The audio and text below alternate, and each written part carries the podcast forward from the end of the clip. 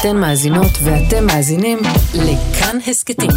כאן הסכתים, הפודקאסטים של תאגיד השידור הישראלי.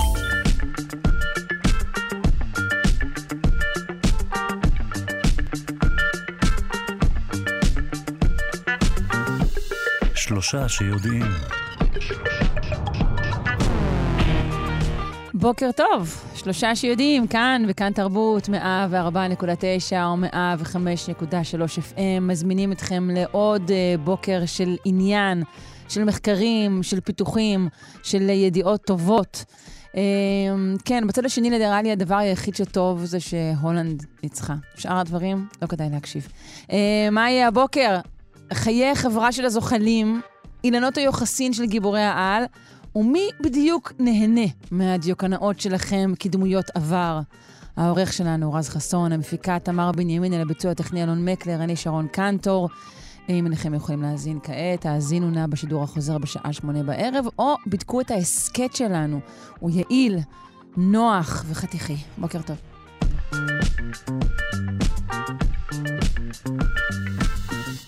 שואו, איך תמיד רציתם לראות את הקולגה שלכם כנאנדרטל? עכשיו סוף סוף זה מתאפשר לנו. הפיד בפייסבוק התמלא השבוע בתמונות של uh, חברים כלוחמים רומים, מל- מלכות נורדיות, היפים מה-70's, הכל הודות uh, לכלי AI חדש של חברת MyHeritage, שהצהירה על רצון לחבר אותנו לאבות אבותינו. זה רעיון uh, נחמד וטוב על פניו, וגם משעשע. דודה נעמי כוויקינגית. אה, העניין הזה הוא כמובן חלק מתהליך האינפנטיליזציה שעובר על העולם, אבל זה כשלעצמו לא מדאיג, זה רק מטופש. השאלה היא האם השעשוע הזה יכול להיות גם מסוכן. כל אחד מאיתנו, כלומר, מי שמשתתף בדבר הזה, העלה ביוזמתו לפחות שבע תמונות פנים שלו, מזוויות שונות, חלקן של תמונות גוף מלא, כדי לקבל תוצאות טובות יותר. אבל מי שולט ב database הגדול הזה שנוצר? מה הפוטנציאל של השימוש שלו? מה אנחנו יודעים עליו? האם נכונה האמרה שאם נותנים לנו מוצר בחינם אז אנחנו המוצר? ולמה לעזאזל הישראלים ממהרים לאשר את תנאי השימוש בשירותים שונים בלי לקרוא אותם בכלל? על כל השאלות האלו ואחרות נשוחח עם הדוקטור הראל מנשרי, הוא ראש תחום סייבר במכון HIT הטכנולוגי בחולון. שלום. בוקר טוב. בוקר אור. אתה עצמך, העלית את תמונותיך? ראית את עצמך כנאנדרטל? לא. לא. למה לא? אה, אני חושש מדברים כאלה. אני אה, שואל בדיוק את השאלות שאת שאלת כרגע בפתיח. אה, מה המטרה? מה האינטרס? יש, למה מי ש, שמישהו ירצה שאני אעלה תמונות שלי לאיזשהו מקום כזה? זה בדיוק אותה סיבה. כן. שאני גם לא מעלה סרטונים ולא מחובר לטיק טוק ולכל מיני יישומים כאלה, ואפילו לשירותים נוספים שאומרים לי שהם רשאים לקחת את המידע שלי ולהעביר אותו לכל גורם, כמו ביט למשל. כן. אני נעה בין לא להצטרף לשום דבר כזה, לבין להגיד, כן, כן, אשר, אשר, יאללה, יאללה, רק תאפשר לי לשלם לאיש הזה כבר ולסגור את היום. זהו, אז אני אה, לא עושה את זה, אני פרנואיד מקצועי. Hmm, יפה. אה, עוד מעברי במערכת הביטחון. אה, ואני אוקיי. חושש חשבתי, עברך. כנער האקר, דמיינתי אותך יותר כמשהו כזה. אה, לא הייתי בדיוק נער האקר, כשאני הייתי ילד עוד לא היו כאלה דברים, וגם אני בעיקר קראתי ספרים. אוקיי, אבל- בוא נתחיל מההתחלה. אתה יודע מה? כי אולי אנשים מאזיננו, שבכלל הם רק, אתה יודע, הם רק קוראים אה, אה, ספרות עיונית למיניה, בכלל לא יודעים על מה מדובר. אז בוא נגיד על מה מדובר.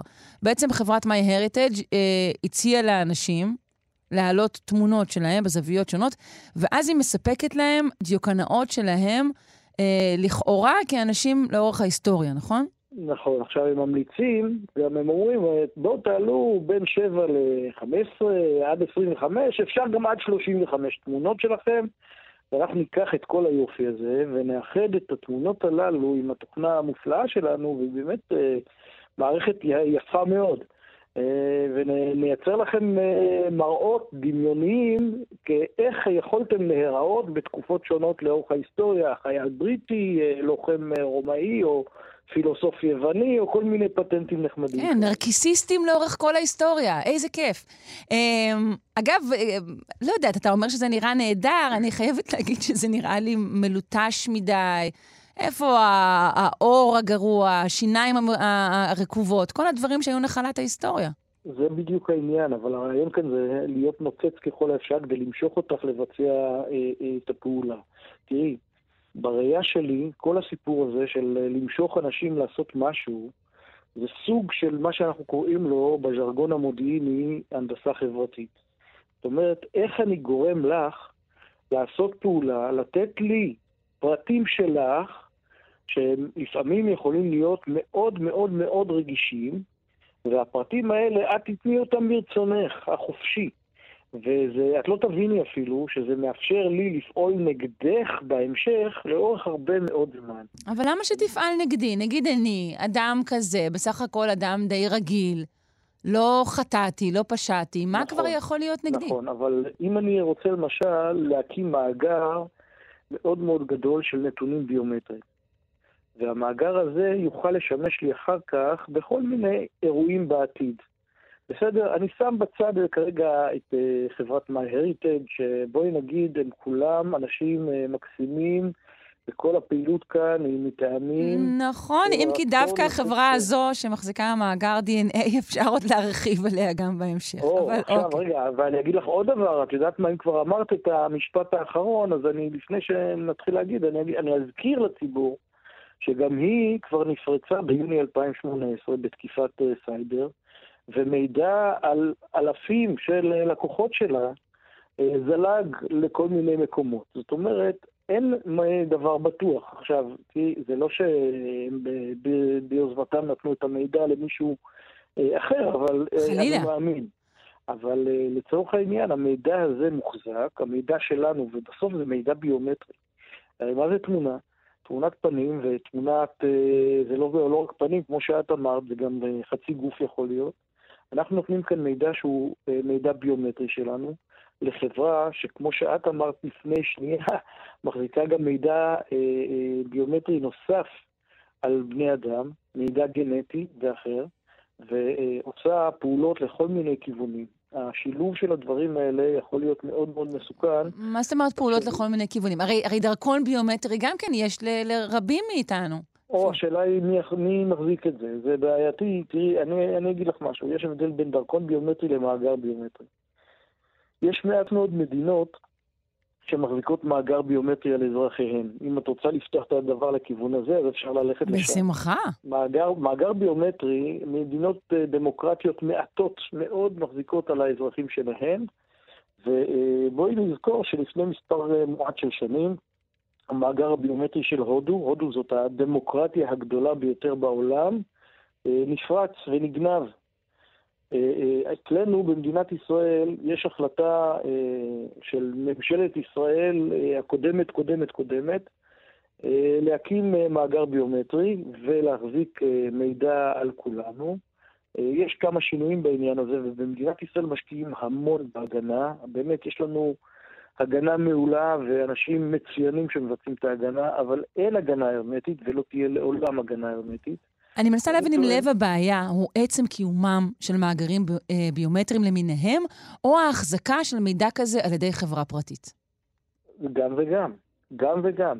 כי לחברה פרטית, שבמקרה הזה היא כבר שייכת לחברה אמריקאית, היא כבר לא חברה ישראלית כמו שהיא הייתה בעבר, היא נרכשה על ידי קרן אמריקאית לפני מספר uh, חודשים.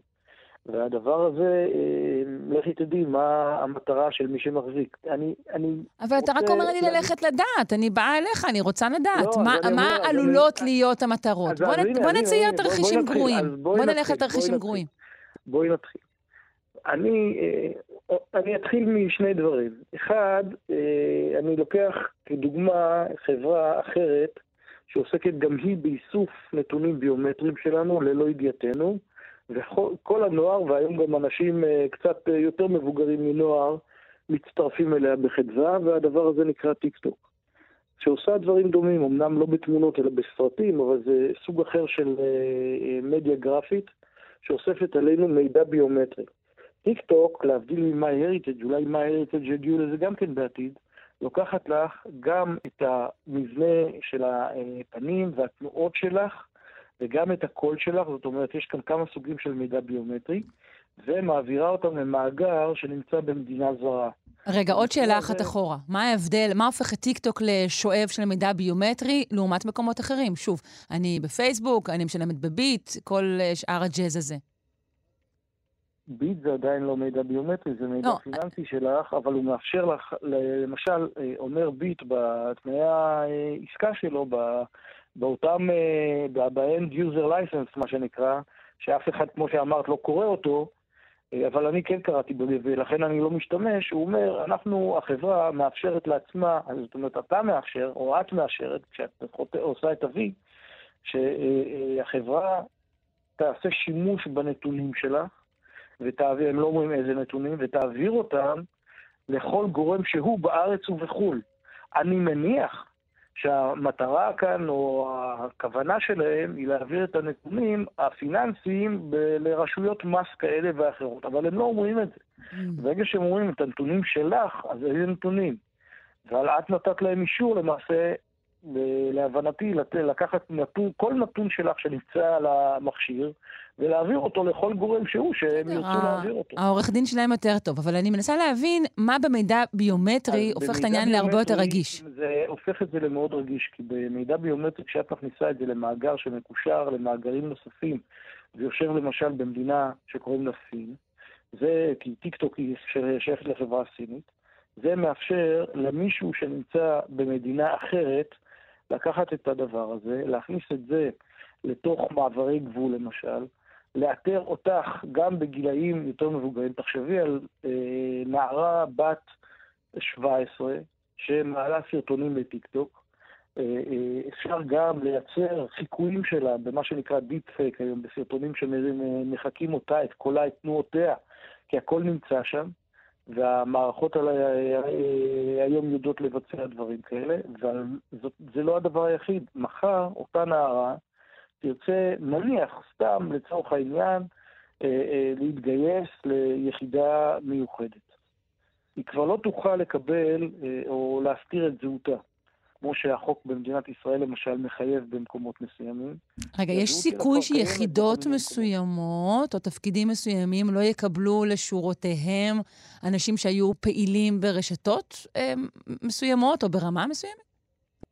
אה, בואי נגיד שבמקומות מסוימים אה, דורשים מאנשים שמתגייסים להסיר את החשבונות שלהם מרשתות חברתיות. אבל פה אבל הדאטה כבר נאסף, זהו, די. הדאטה, הדאטה כבר לא קיים אצלך. עכשיו, באופן עקרוני, אני, אם אני רוצה לנהל מבצע מודיעיני, אני ארצה לבצע פעולה שתדרוש ממני מעט מאמץ ככל הניתן. אם אני רוצה לקבל פרטים כדי לבצע פריצה למערכת או אה, כדי אה, לעשות בהם שימוש כלשהו, אני אנסה לעשות מה שמכונה הנדסה חברתית. זאת אומרת, אני אשפיע עלייך באיזשהו אמצעי נחמד, נוצץ, לתת לי את הפרטים שלך מבלי שאת תביני. זה מה שעושה כאן MyHeritage. הרי מה האינטרס של MyHeritage להחזיק מאגר מידע כזה גדול של תמונות מכל מיני זוויות, עם כל מיני אפשרויות. תראה, הטענה... שמאפשרת לא רק ללכת, תחשבי, זה, כן. זה מאפשר לאנשים לייצר uh, תמונה שמראה איך הם היו נראים אולי בעבר, אבל למעשה זה גם מאפשר להם לבוא ולהגיד איך תראי בעתיד. וכבר היום הם יכולים לחזות, גם אם לא תעלי תמונות בהמשך ולא תצטלמי ותרדי נגיד מהרשתות החברתיות, למעשה יש כאן אפשרות לראות איך את נראית היום, אבל גם לח... אה, לחזות בצורה די טובה איך תיראי בעוד עשר שנים, חמש עשרה שנה, עשרים שנה, ולהכניס את המידע הזה לכל מיני מערכות שאולי אה, אה, ירצו לאתר ולזהות אותך בהמשך. אפשר לבוא כלומר, ולהגיד... כלומר, הבעיה היא שאולי, אה, שוב, לא MyHeritage אולי ספציפית, אלא חברות כגון, כי יש, יש לציין שיש, יש, אני חושבת שיש שירותים דומים אגב בחברות אחרות, יש סיכוי שהיא תעביר את המידע הזה לצד שלישי, שיעשה בו שימושים פוליטיים. כלומר, אם אני חשבתי שאולי היוזמה של חברה כזאת תהיה פשוט, נגיד, להקים איזשהו יוניברס נוסף עם עותקים של כולנו, זה לא הכיוון. הכיוון הוא מה שיקרה במציאות. הרעיון, תראי, מה שהולכים לעשות באיזה משחק אה, כזה של אה, כאילו, זה דבר אחד, אבל באה השאלה, לאן המאגר הזה יגיע? בין אם ברצונה של החברה שתרצה לסחור בו, בסוף המטרה של חברה כזאת זה לעשות כסף. אז מאגר כזה, המטרה שלו, להבנתי, זה לאפשר להם להרוויח. הם ירצו למכור אותו. אנשים חתמו שאפשר לעשות שימוש בתמונות שלהם לכל צד? שאפשר למכור אותה? לא יודע מה הם חתמו, כי אני לא, לי אין את התוכנה הזאת, אני נזהר ממנה מאוד, אבל כן. לדעתי כן. אוקיי. הם חתמו שהחברה יכולה לעשות שימוש בכם בתמונות, זה בוודאות. הטענה הנפוצה היא שפשוט הם משתמשים בתמונות שלנו כדי לאמן את הבינה המלאכותית שלהם. נו, ומי שומר על זה, ואיך הם שומרים על התמונות שלנו? ואיך אפשר לבוא ולוודא שהמאגר העצום הזה לא ייפרץ? הוא כבר נפרץ פעם אחת, המאגר שלהם. עכשיו, אי אפשר לבוא ולוודא את זה. אני מניח שהם עושים כמיטב יכולתם להגן עליו, אבל המטרה של חברה כזאת בסופו של דבר היא לעשות כסף. והרעיון פה הוא שהם לוקחים באופן חוקי, גלוי ובחינם ממך את המידע הביומטרי שלך ומשאירים אותו אצלם. הדבר הזה מאפשר להם בסופו של דבר לסחור במידע הזה ולהעביר אותו הלאה. יש הרבה מאוד גורמים כאלה שהם לא בהכרח מאוהבייך או אוהבי המדינה, שרוצים לעשות שימוש במאגר ביומטרי כזה. ותראי, את יודעת, אני אגיד לך משהו. אנחנו, בארגונים מודיעיניים מתאמצים מאוד בשביל לייצר אה, איזשהו משחק וסיפור כיסוי שיגרום לך לתת את המידע שלך כדי שאפשר יהיה להיכנס באמצעות המידע הזה ולעשות אה, שימוש בסופו של דבר נגדך ונגד האינטרס שלך. אני אתן לך כמה דוגמאות. למשל, תחשבי על אה, אה, ארגון שרוצה לפרוץ למערכת מחשבים של חברה שעוסקת נגיד בהייטק, בעולם הפיתוח אה, של מערכות אה, בינה מלאכותית או אה, דברים אחרים. והחברה הזאת יושבת נגיד באיזשהו אתר של חברות הייטק כזה, אה, כמו שיש ברחובות, כמו שיש ברעננה, בהרצליה, ראש העין ומקומות נוספים. ולקראת אה, חג או לקראת סוף שבוע, אנחנו נציב אה, בן אדם אטרקטיבי, זה יכול להיות בחורה נחמדה או בחור, לא חשוב, או גם וגם, שיחלקו, נאמר, שוקולד ורוד. עם, תחת הכותרת, אנחנו מחברה שמייצרת שוקולדים, חברה חדשה בשוק, יש לנו מוצר חדש שאנחנו רוצים לעשות אותו. ואנחנו מחלקים כאן דוגמיות בחינם, ורוצים שתגידו את דעת, אה, חוות דעתכם, וכדי שיהיה לכם עוד יותר נחמד, בואו קחו, יש כאן גם דיסק עם שירים לחג, ובדיסק הזה גם יש את פרטי הקשר, איך תוכלו לחזור ולתת לנו את חוות הדעת על המוצר. עכשיו, מספיק שאחד יכניס את הדיסק הזה למחשב של החברה, וברקע אה, תרוץ איזושהי תוכנה של פוגענה, איזשהו סוס טרויאני, שכבר יפעיל את המערכת שלו ויגנוב את אה, המידע של החברה ויחבר אותו לאן שצריך. כשקיים שם כמובן גם אה, אותם פרטי קשר ואיך אה, לענות וגם שירים יפים לחג. כן, טוב, זה יכול לקרות בכל מה שנמצא דאונלוד לאיזשהו קובץ. לא צריך את כל נכון. הבחור הנחמד שמה עם השוקולד. או, זה, את צודקת, אבל אנחנו יודעים היום כבר להיזהר ולא לעשות דאונלוד לכל דבר.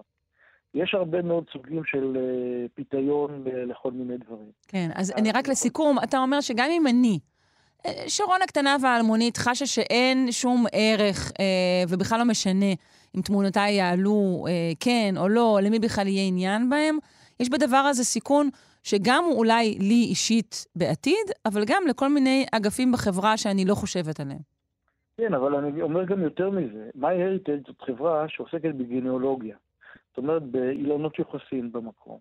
והחברה הזאת מחזיקה מידע על הרבה מאוד משפחות וקשרי משפחה, ומנסה לקשר בסופו של דבר את כולנו לכולנו. שזה, יש בזה דבר מדהים, זה באמת אה, אה, אה, דבר נהדר. אני רוצה לדעת, אה, באמת, כמה שיותר על המשפחה שלי, ואני חייב לומר שהרשתות החברתיות עשו כאן מהלך מופלא שמאפשר לנו לקשור קצוות לכל מיני מקומות בעולם שלא ידענו עליהם מאז שההורים למשל נפטרו. נכון, אנשים מספרים סיפורים יפים, נכון. וכאן החברה הזאת לוקחת את זה צעד קדימה. ברגע שהיא עושה כזה דבר, היא גם קושרת את המידע הביומטרי בצורה עוד יותר טובה, ומאפשרת לבצע את הקשרים העתידיים בצורה יותר יעילה ויותר מהירה, והשאלה היא מי עוד יכול לעשות שימוש במידע, כי בסוף אנחנו מדברים על חברה שהיא לא אה, פילנטרופית, המטרה שלה היא לעשות רווח. כן. אה, והרווח הזה, כמו שאתה הגדרת, אנחנו המוצר. אם את לא משלמת, משלמת על משהו, אז את המוצר. לגמרי. זה בדיוק שוב, העניין. אני יותר חושבת ש... כן. אני, אני לא יודעת, אני יותר מאמינה שפשוט מדובר בשיבוט של כל האנושות מחדש במקום אחר, אבל יכול להיות שאתה זה שצודק. אה, דוקטור הראל מנשרי, ראש תחום סייבר אה, במכון הטכנולוגי HIT בחולון, תודה. תודה רבה, בוקר טוב.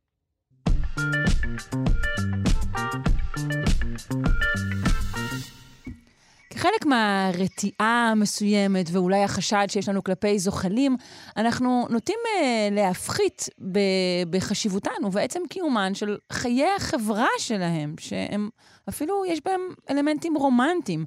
Uh, הצטברות של מחקרים מדעיים מצביעים על כך שיש הרבה יותר בחיים החברתיים של לטאות, נחשים, ושלל זוחלים. אה, נשמע על כך מהדוקטור בועז שחם, הוא מנהל אוסף הזוחלים והדו-חיים באוספי הטבע הלאומיים באוניברסיטה העברית. בוקר טוב.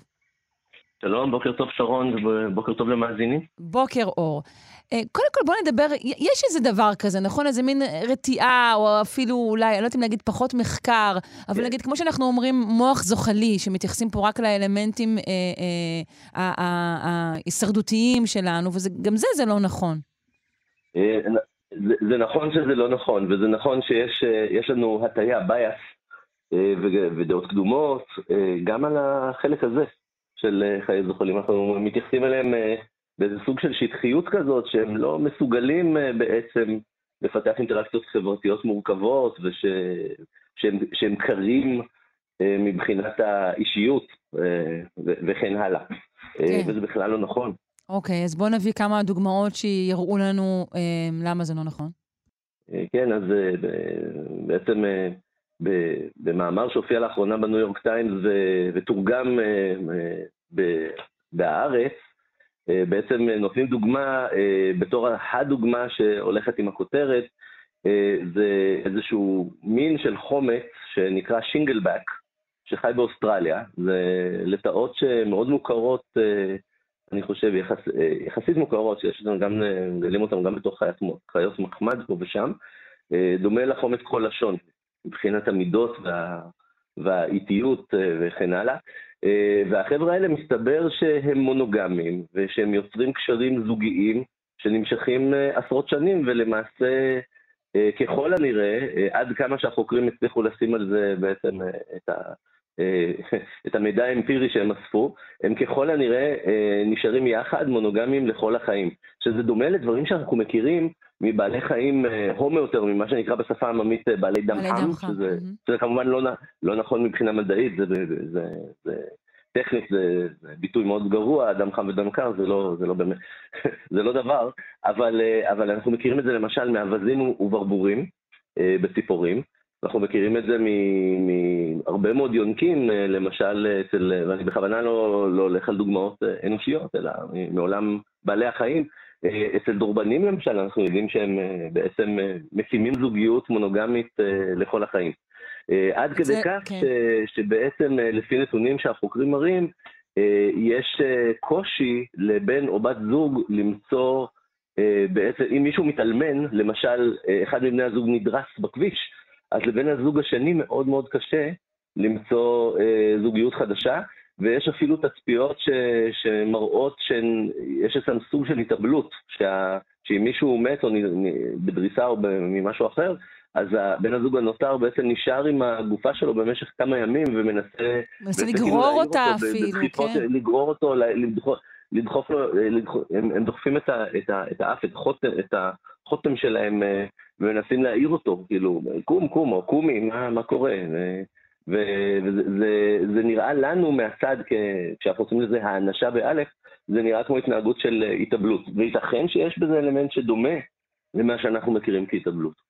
נכון, שוב, יכול להיות כמובן שהמניעים לזה הם אה, אחרים או, או שמתפענחים באופן שונה, אבל זה בהחלט נראה ככה. אה, יש גם אה, הרבה ביטויים של אה, הורות אה, אכפתית, נכון? נכון? נכון, יש כל מיני דוגמאות אה, שאפשר אה, ללכת לדוגמאות האקזוטיות, אה, דברים שאין אצלנו בארץ בבר, כמו למשל אצל תנינים, ששם יש תקשורת בין האימא, ובדרך כלל גם האבא, דרך אגב, יותר ויותר נתונים מצביעים על זה, שבני הזוג חולקים ביניהם את הטיפול ההורי, הם שומרים על הקן ולא נותנים לטורפים להתקרב ולטרוף את הביצים, וכשהצעירים מוכנים לבקיעה הם מתחילים לצייץ בעצם, מתחילים להשמיע קולות מתוך הביצה עוד, וככה ההורים יודעים שהם רוצים לבקוע.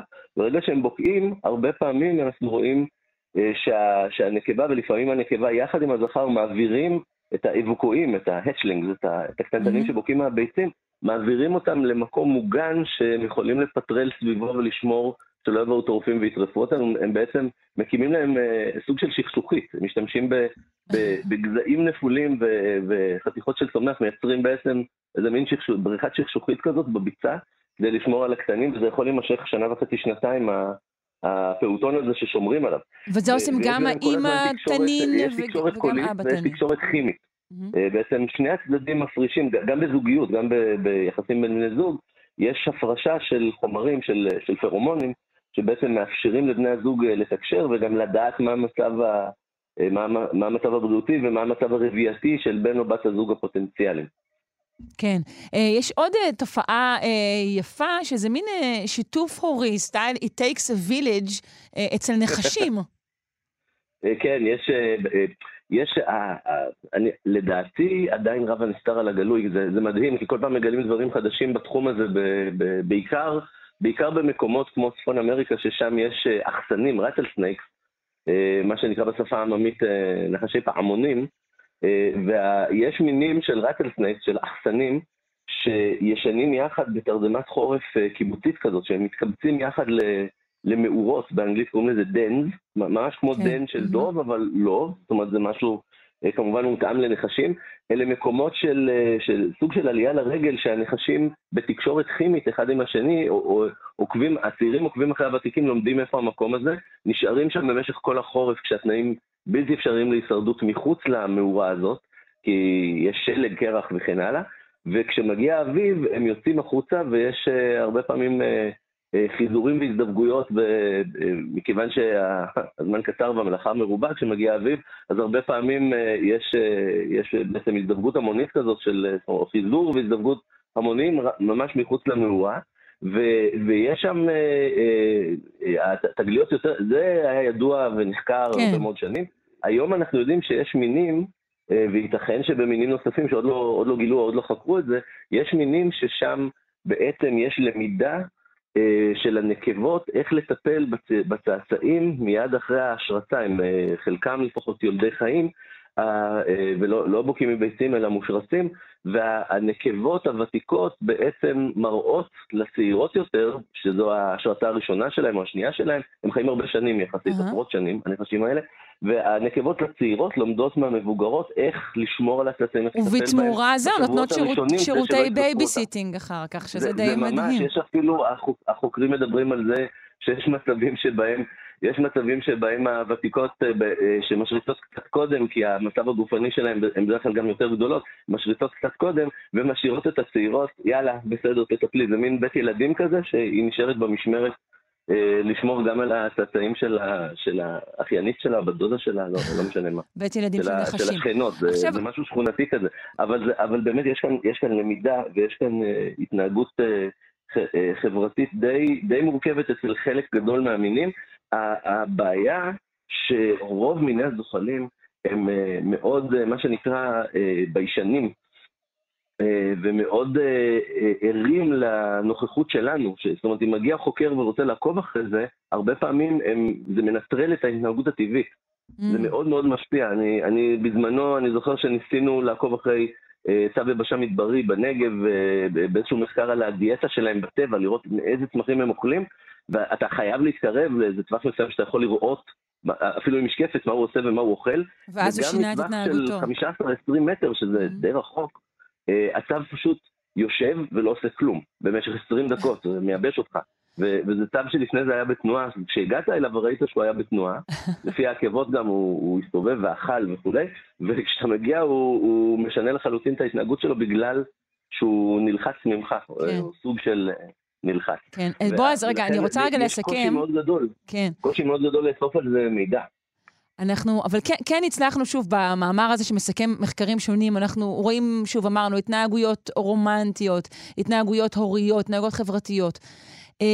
אה, השאלה היא האם כל הנתונים האלו שצפים עכשיו אה, עשויים לשנות משהו ב, ביחס שלנו לזוחלים? האם זאת תהיה הדרך שלנו רק על ידי, אה, שוב, אמרת האנשה, אבל אולי פשוט גילוי של אה, אה, דברים שבהם הזוחלים דומים לנו? כן, זאת, זאת, ש, זאת שאלת מיליון הדולר, בתור מי שמאוד חובב את החיות האלה ואת הז'אנר, הייתי רוצה לחשוב שכן. אבל בואי, אפילו מהכותרת של התרגום של המאמר בהארץ, באנגלית במקור זה היה שיש אה, בעצם אה, רומנטיקה אצל, אה, אצל זוחלים, וב, ו, ובעברית כתבו בפעם הבאה שאתם רוצים להרוג נחש, תחשבו על חיי החברה שלו. למה שתחשבו על להרוג נחש? זאת אומרת, זאת אומרת זה, זה, גם, זה גם לא חוקי וזה גם לא, גם לא סביבתי, כי נחשים הרי עושים לנו שירות מאוד גדול בהדברה ביולוגית, הם מחסלים כל מיני מזיקים כמו עכברים, חולדות, נברנים וכן הלאה. אבל זאת אומרת, למה, למה זה חייב להיות ככה? ולא. זאת כותרת אה, איומה. באמת. כן, כן כי, באנגלית המקור זה Who knew reptiles could be such romantics. כן. שזה יפה. שזה יפה וזה מסקרן ומוביל אותנו בעצם אה, לחשוב אה, ש, שאומרים לנו מראש שזוחלים, לא מה שחשבתם. כן. אה, יש להם, יש, להם סוג, יש להם התנהגות הרבה יותר מורכבת, הרבה יותר חמימה. אה, בוא נגיד שאנחנו לא. מופתעים שמישראל זה כותרת לפני שאתה מנחית זפטה, רק שנייה, אני כמוך, אחי, חכה רק רגע. טוב, אנחנו צריכים לסיים. דוקטור בועז שחם, מנהל אוסף הזוחלים והדו-חיים באוספי הטבע הלאומיים באוניברסיטה העברית, תודה רבה על השיחה הזאת. תודה רבה. ביי. יום טוב.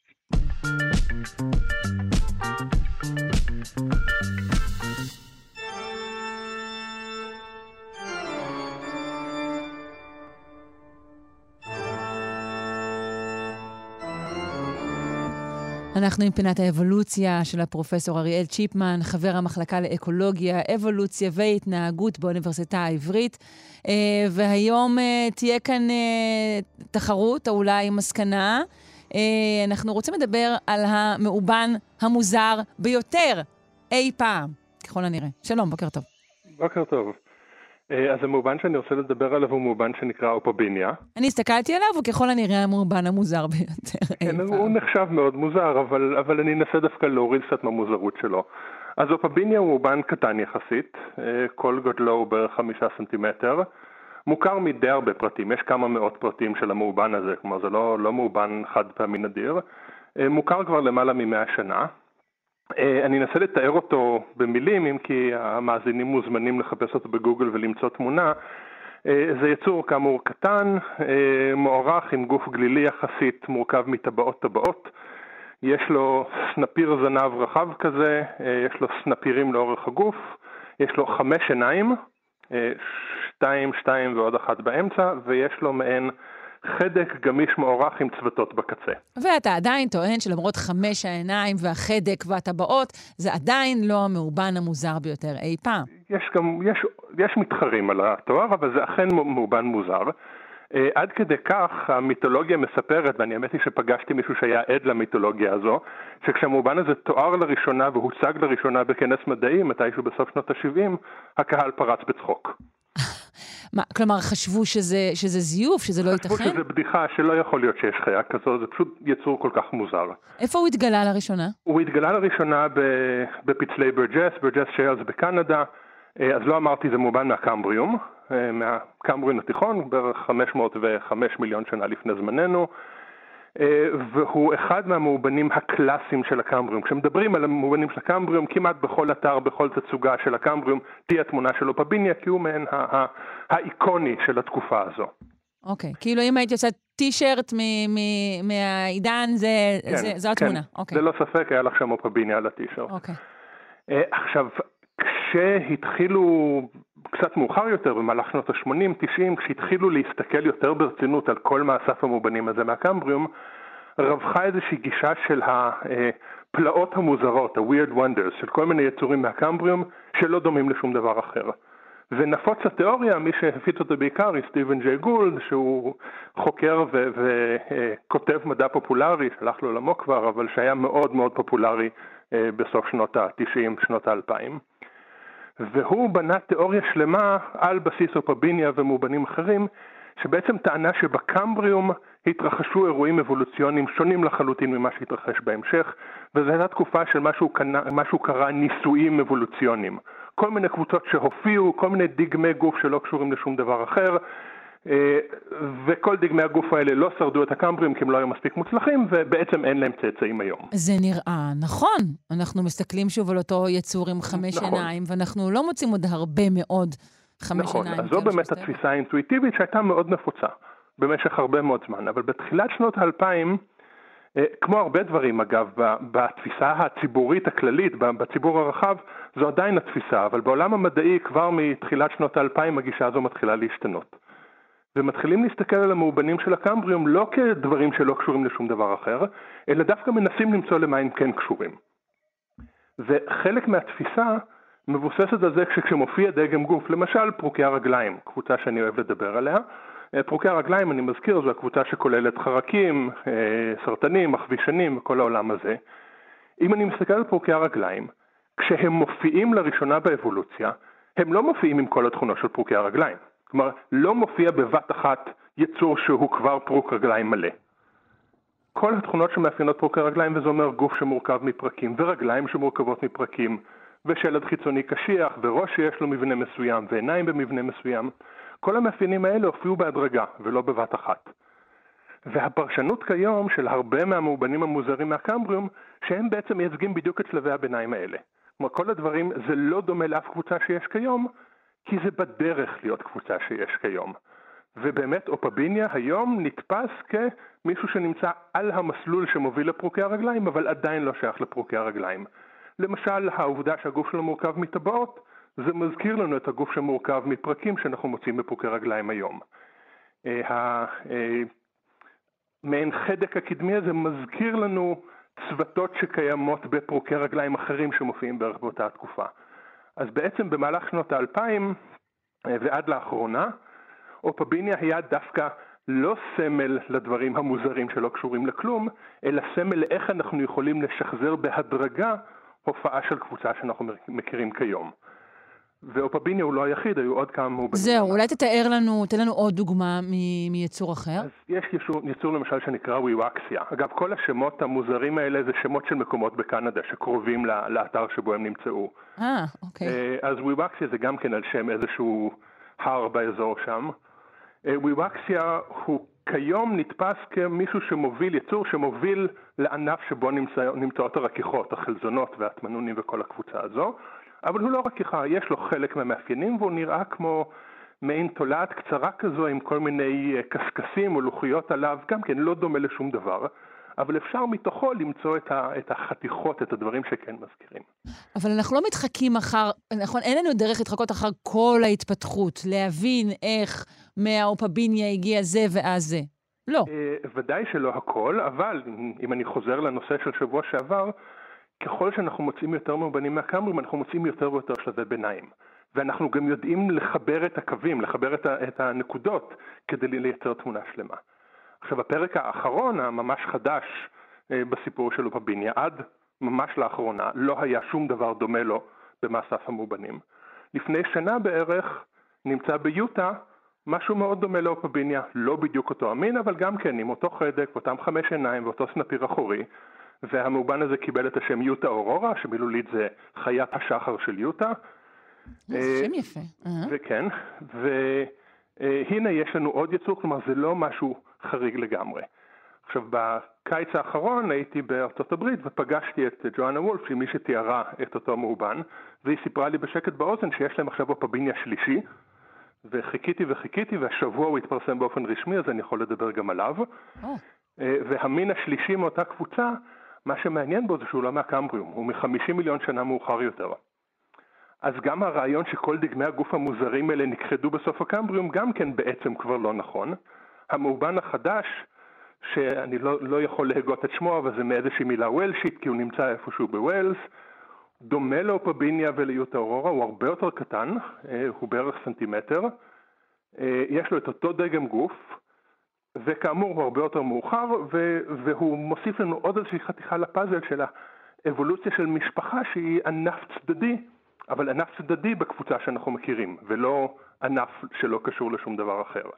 אוקיי, okay, לא, לא היו ונעלמו, אלא כן תכונותיהם התגלגלו אה, ביצורים אחרים. התמונה עדיין לא שלמה, אבל היא קיימת. התמונה עדיין לא שלמה, אבל אה, מה שיפה באופביניה, אז התחלנו בלומר שאם היה לך טישרט מהקמבריום, אופביניה, היום המאובן הזה נכנס להרבה מאוד, או, הוא לוקח חלק מהרבה מהמהפכות התפיסתיות על האבולוציה המוקדמת של בעלי חיים.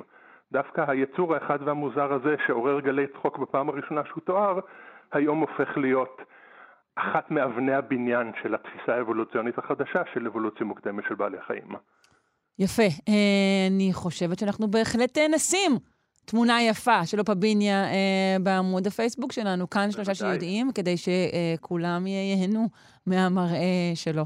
תודה רבה לך, פרופ' אריאל צ'יפמן, חבר המחלקה לאקולוגיה, אבולוציה והתנהגות באוניברסיטה העברית. להתראות. להתראות.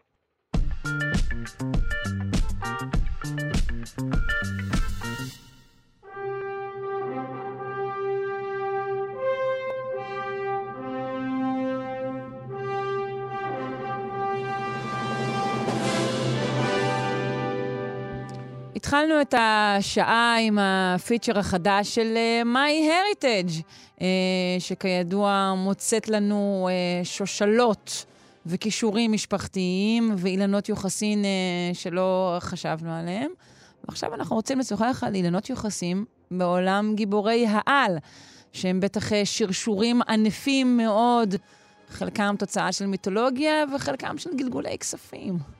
נפנה כהרגלנו לאבנר מירב, פרשננו לענייני גיבורי על ואמן מצחק. שלום. שלום, שלום, בוקר טוב. בוקר אור. אז כן, כן, מי האבא, מי האימא, מי הסבא, מי הסבתא? נתחיל עם, עם קוריוז מאוד נחמד, כי את דיברת על, בעצם על שושלות וקרובים רחוקים מן העבר. אז אומנם הוא לא גיבור על, אבל הוא בהחלט דמות מאוד מאוד פופולרית בעולם המדע הבדיוני, ואני מדבר על מיסטר ספוק, עם האוזניים המחודדות. כן, בוודאי. ממסע בין כוכבים. מי לא הייתה מאוהבת במיסטר ספוק? אני חושב שאת היית היחידה. לעזאזל שוב. אבל מעניין שמבחינה קנונית, זאת אומרת, לפי ההיסטוריה הרשמית של הדמות, הוא אחד מאבות אבותיו היה שרלוק הולמס. בכבודו ובעצמו. יש אפילו באחד הסצנות בסדרה שהוא אומר, לפי אחד מאבותיי הקדמונים, אם, אם, אם מוצאים במשוואה את כל מה שלא הגיוני, אז מה שנשאר חייב להיות פתרון, ולא משנה כמה הוא חסר הסתברות או משהו כזה. וזה מעניין, כי באמת ספוק הוא חצי אדם, לפי כן, ה... זהו, זה, כן, כן. הוא, זה, זה הוא בין הכלאיים. כן, אז, אז כן, אחד מאבות אבותיו, לפי ההיסטוריה הרשמית של הדמות, זה שרלוק הולמס, שזה מאוד נחמד ומעניין. עכשיו השאלה היא כן, מי הייתה האימא, אני לא בטוחה שאני יודעת. או, אני לא יודע גם, אני לא יודע okay. מי מאהובותיו של שרלוק היו רב רב רב סבתו של ספוק. כן. כן, אבל הנושא הזה של המשכיות בנים של, קיים גם בעולם גיבורי העל. למעשה, עכשיו, דווקא יחסית לאחרונה הייתה איזושהי סערה בנושא, כיוון שכיום בקומיקס מי שמאייש את תפקיד סופרמן הוא לא קלארק קנט, שאנחנו כולנו מכירים משלל מדיה שונים, אלא ג'ון קנט, הבן שלו, ג'ונתן סמואל קנט, שהוא הבן שלו ושל לואיס ליין, שבקומיקס תחת אי אלו נסיבות בעצם לקח על עצמו את ה title הזה של סופרמן, והוא היום הסופרמן של היקום של הקומיקס, שזה כבר מעניין כי את הכוחות שלו מן הסתם הוא ירש מאבא, אבל יש עליו עובדה מאוד מעניינת שנקראת, שהוא פשוט ביסקסואל. הנטייה המינית שלו היא שהוא ביסקסואל, והראו את זה בגאון בקומיקס, וכמובן שזה עבר בקלות. רגע, מתי, מתי הוא נכנס אה, אה, להיות בראש המחנה? הוא לפני כשנתיים בערך. נו, אז בסדר, ככה זה עכשיו, זה הדור הצעיר, זה מה שצריך. נכון, אבל... בי. כן, את יודעת אבל שהאינטרנט קיבל את זה בשתיקה והכל עבר בסדר. כמובן שלא, בטח שלא בארצות הברית, אה, וקמו אה, קולות צעקה, וזה נורא משעשע, כיוון שכל השנים, מי שמתנגדים להוצאה מהארון של דמויות וכולי, אומרים, אל תיקחו לנו את הדמויות הישנות, תיצרו דמויות חדשות ותהפכו אותן, ל, ותכתבו אותן מראש כבעלות נטייה מינית כזו ואחרת. אז זה מה שעשו, יצרו דמות חדשה, והפכו אותה לנטייה מינית, ואז שוב קם קול צעקה, ואמרו, לא, אבל לא סופרמן. כן, טוב, אה, בסדר, יקום כל צעקה על כל דבר. אבל מה שאני מתעניינת, זאת אומרת, יש פה כאילו איזו, איזו ירושה גנטית, נכון?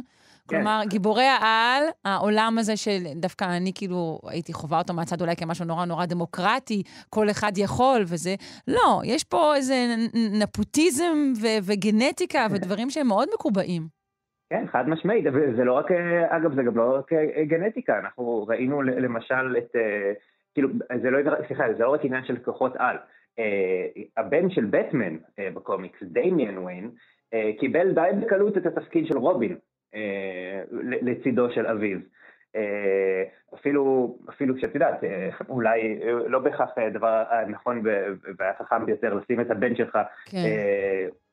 בסכנה, אבל הוא, אה, לפי הסיפור, אה, בכלל נולד בחשאי, ובטמן לא ידע על קיומו, ואז הכשירו אותו איזה אה, ליגה של מתנקשים, ועל כן הוא, כשהוא פגש כבר את אבא שלו, הוא היה מכונת קרב משומנת, ועל כן הוא עמד לצידו.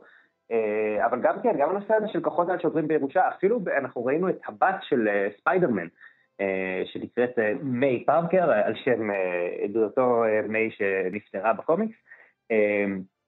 והוא ומרי ג'יין, אהובתו הנצחית של ספיידרמן, הביאו ביקום מקביל ילדה, קראו לה מיי, היא ירשה את כוחות העכביש של אבא שלה, נהייתה Spider-Girl, אה, ואז כפי שזה קורה בקומיקס, איכשהו היא עברה מיקום מקביל ליקום שלנו, ונהייתה גם אה, גיבורת על אה, בעולם שלנו.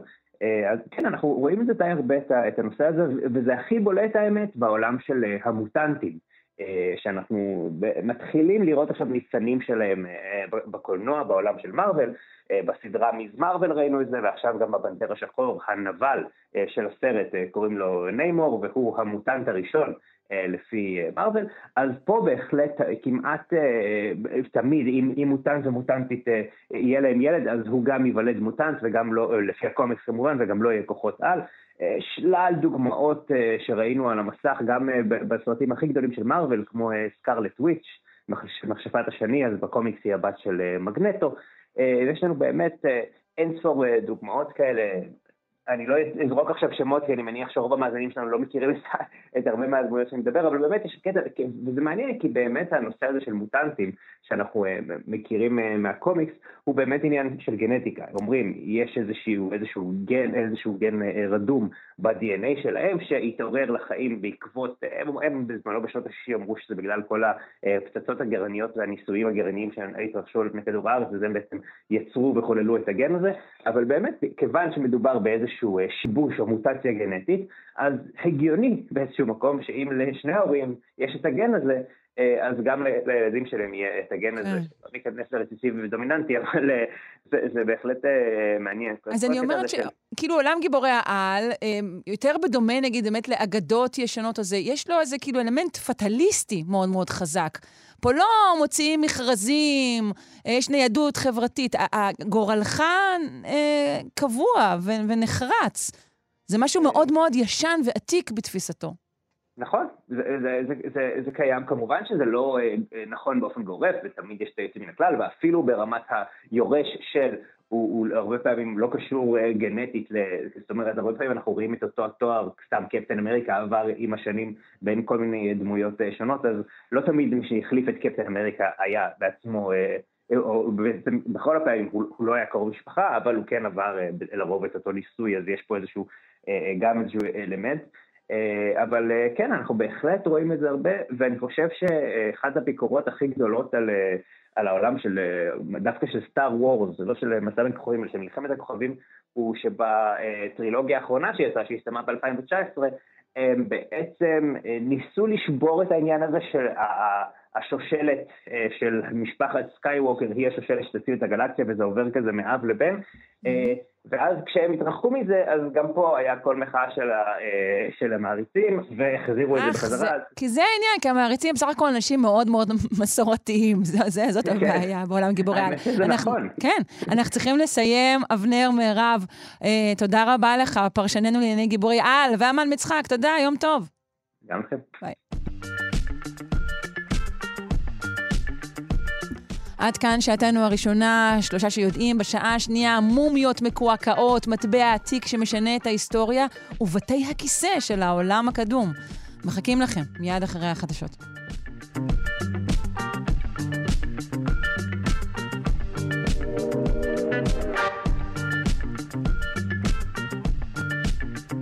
שלום, טוב שהצטרפתם אלינו אה, לשעה השנייה של שלושה שיודעים. כאן, בכאן תרבות, 104.9 או 105.3 FM. גם בשעה זו אה, נביא לכם את המיטב של המדע והמחקר. אה, בשעה הזו אנחנו ננבור הרבה בעבר. נדבר כאן על אה, מומיות מקועקעות, על אה, מטבע עתיק שגילויו בעצם משנה את ההיסטוריה, ועל אה, בתי הכיסא של העולם הקדום. אה, יהיו גם עוד נושאים כמובן. אה, מוזמנים להישאר איתנו. העורך, רז חסון, המפיקה, תמר בנימין, על הביצוע הטכני אלון מקלר, אני שרון קנטור. אם אה, החמצתם את השעה הקודמת, או אתם עלולים, לצערכם הגדול, להחמיץ חלקים מהשעה הזו, אתם יכולים להאזין לנו בשידור החוזר בשעה שמונה בערב. או להיכנס אל ההסכת שלנו אה, ביישומון של כאן, או בכל יישומון אחר לבחירתכם, ולמצוא שם את כל שהחמצתם. בואו נתחיל.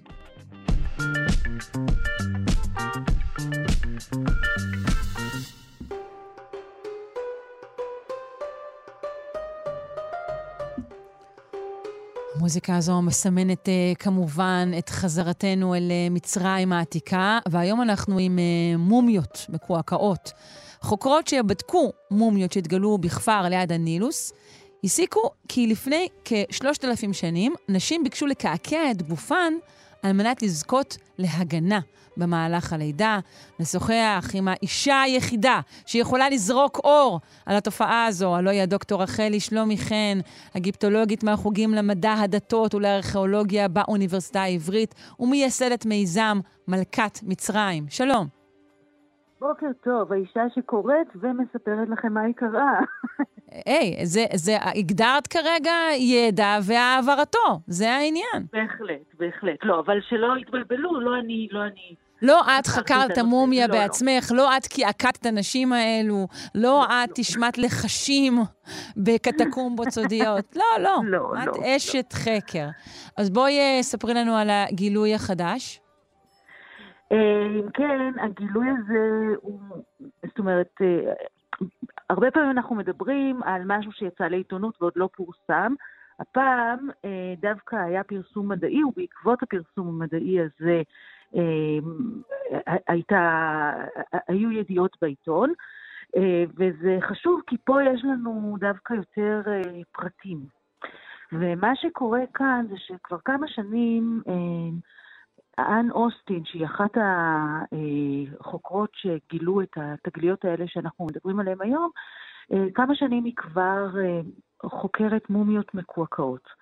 עכשיו, זה לא, זה לא כל כך פשוט, כיוון שמסתבר שזה נושא שבכלל לא שמו לב אליו. ולמה לא שמו לב אליו? כי קודם כל, הרבה פעמים כשיש מומיה, אז בכלל לא פותחים אותה מחשש יבולע לה, כן? ברגע שפותחים את המומיה, אז היא מתחילה כמובן, אה, מתחיל תהליך ההרס שלה, במקרים רבים. ודבר שני, כאשר יש לנו שרידי אדם, כל מיני שהם ממצרים, שאומנם היו, אה, שאומנם היו חנותים בעבר, אבל היום יש כל מיני שאריות, אז נותרות כל מיני עצמות עם, סליחה על התיאורים הגרפיים, אה, עם אור שקצת מתוח מעליהם, קשה מאוד מאוד להבחין בכלל, אה, להבחין בקעקועים, ובאמת במשך הרבה שנים אה, אף אחד לא שם לב. ו... אבל עכשיו יש לנו, יש לנו אינפרה, נכון? אנחנו לא חייבים בכלל לפרק נכון, את העסק הזה. נכון, אבל בשביל שיעשו אינפרה, אז צריך להבין שיש שם משהו בכלל. זאת אומרת, מישהו צריך להתעניין בזה. ואחרי שלפני כמה שנים אן אוסטין באמת שמה לב שיש שיערי אדם מקועקעים וחקרה והגיעה למסקנה שמדובר באמת בשרידים של נשים והראתה כל מיני דברים, אז זה בעצם פתח את ה...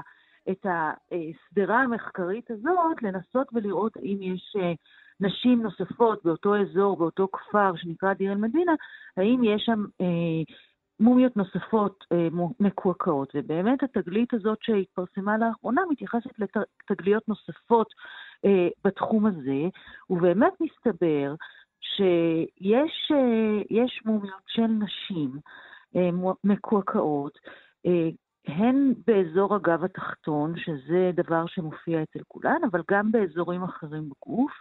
הקעקועים האלה מתייחסים לפריון. אה, אם בממצאים המוקדמים יותר היה מדובר בסמלים שקשורים באילחת חור בעיקר, הרי שבממצאים העכשוויים אנחנו מדברים על קעקועים שמתייחסים שוב גם לפריון וגם לאל בס. האל בס היה אלוהות שאחראית על אה, שלומם של אה, ילדים הרבה פעמים, אבל גם אה, של ילדות ובכלל הבית. וסמלים שלו, או סמלים שמתייחסים אליו, שוב, נמצאים בגב התחתון של הנשים שהקעקועים נמצאו עליהם. עכשיו, הממצאים האלה מתחזקים גם לאור, למשל, דמויות צלמיות כל מיני שנמצאו, ויש עליהם עיטורים באותם אזורים.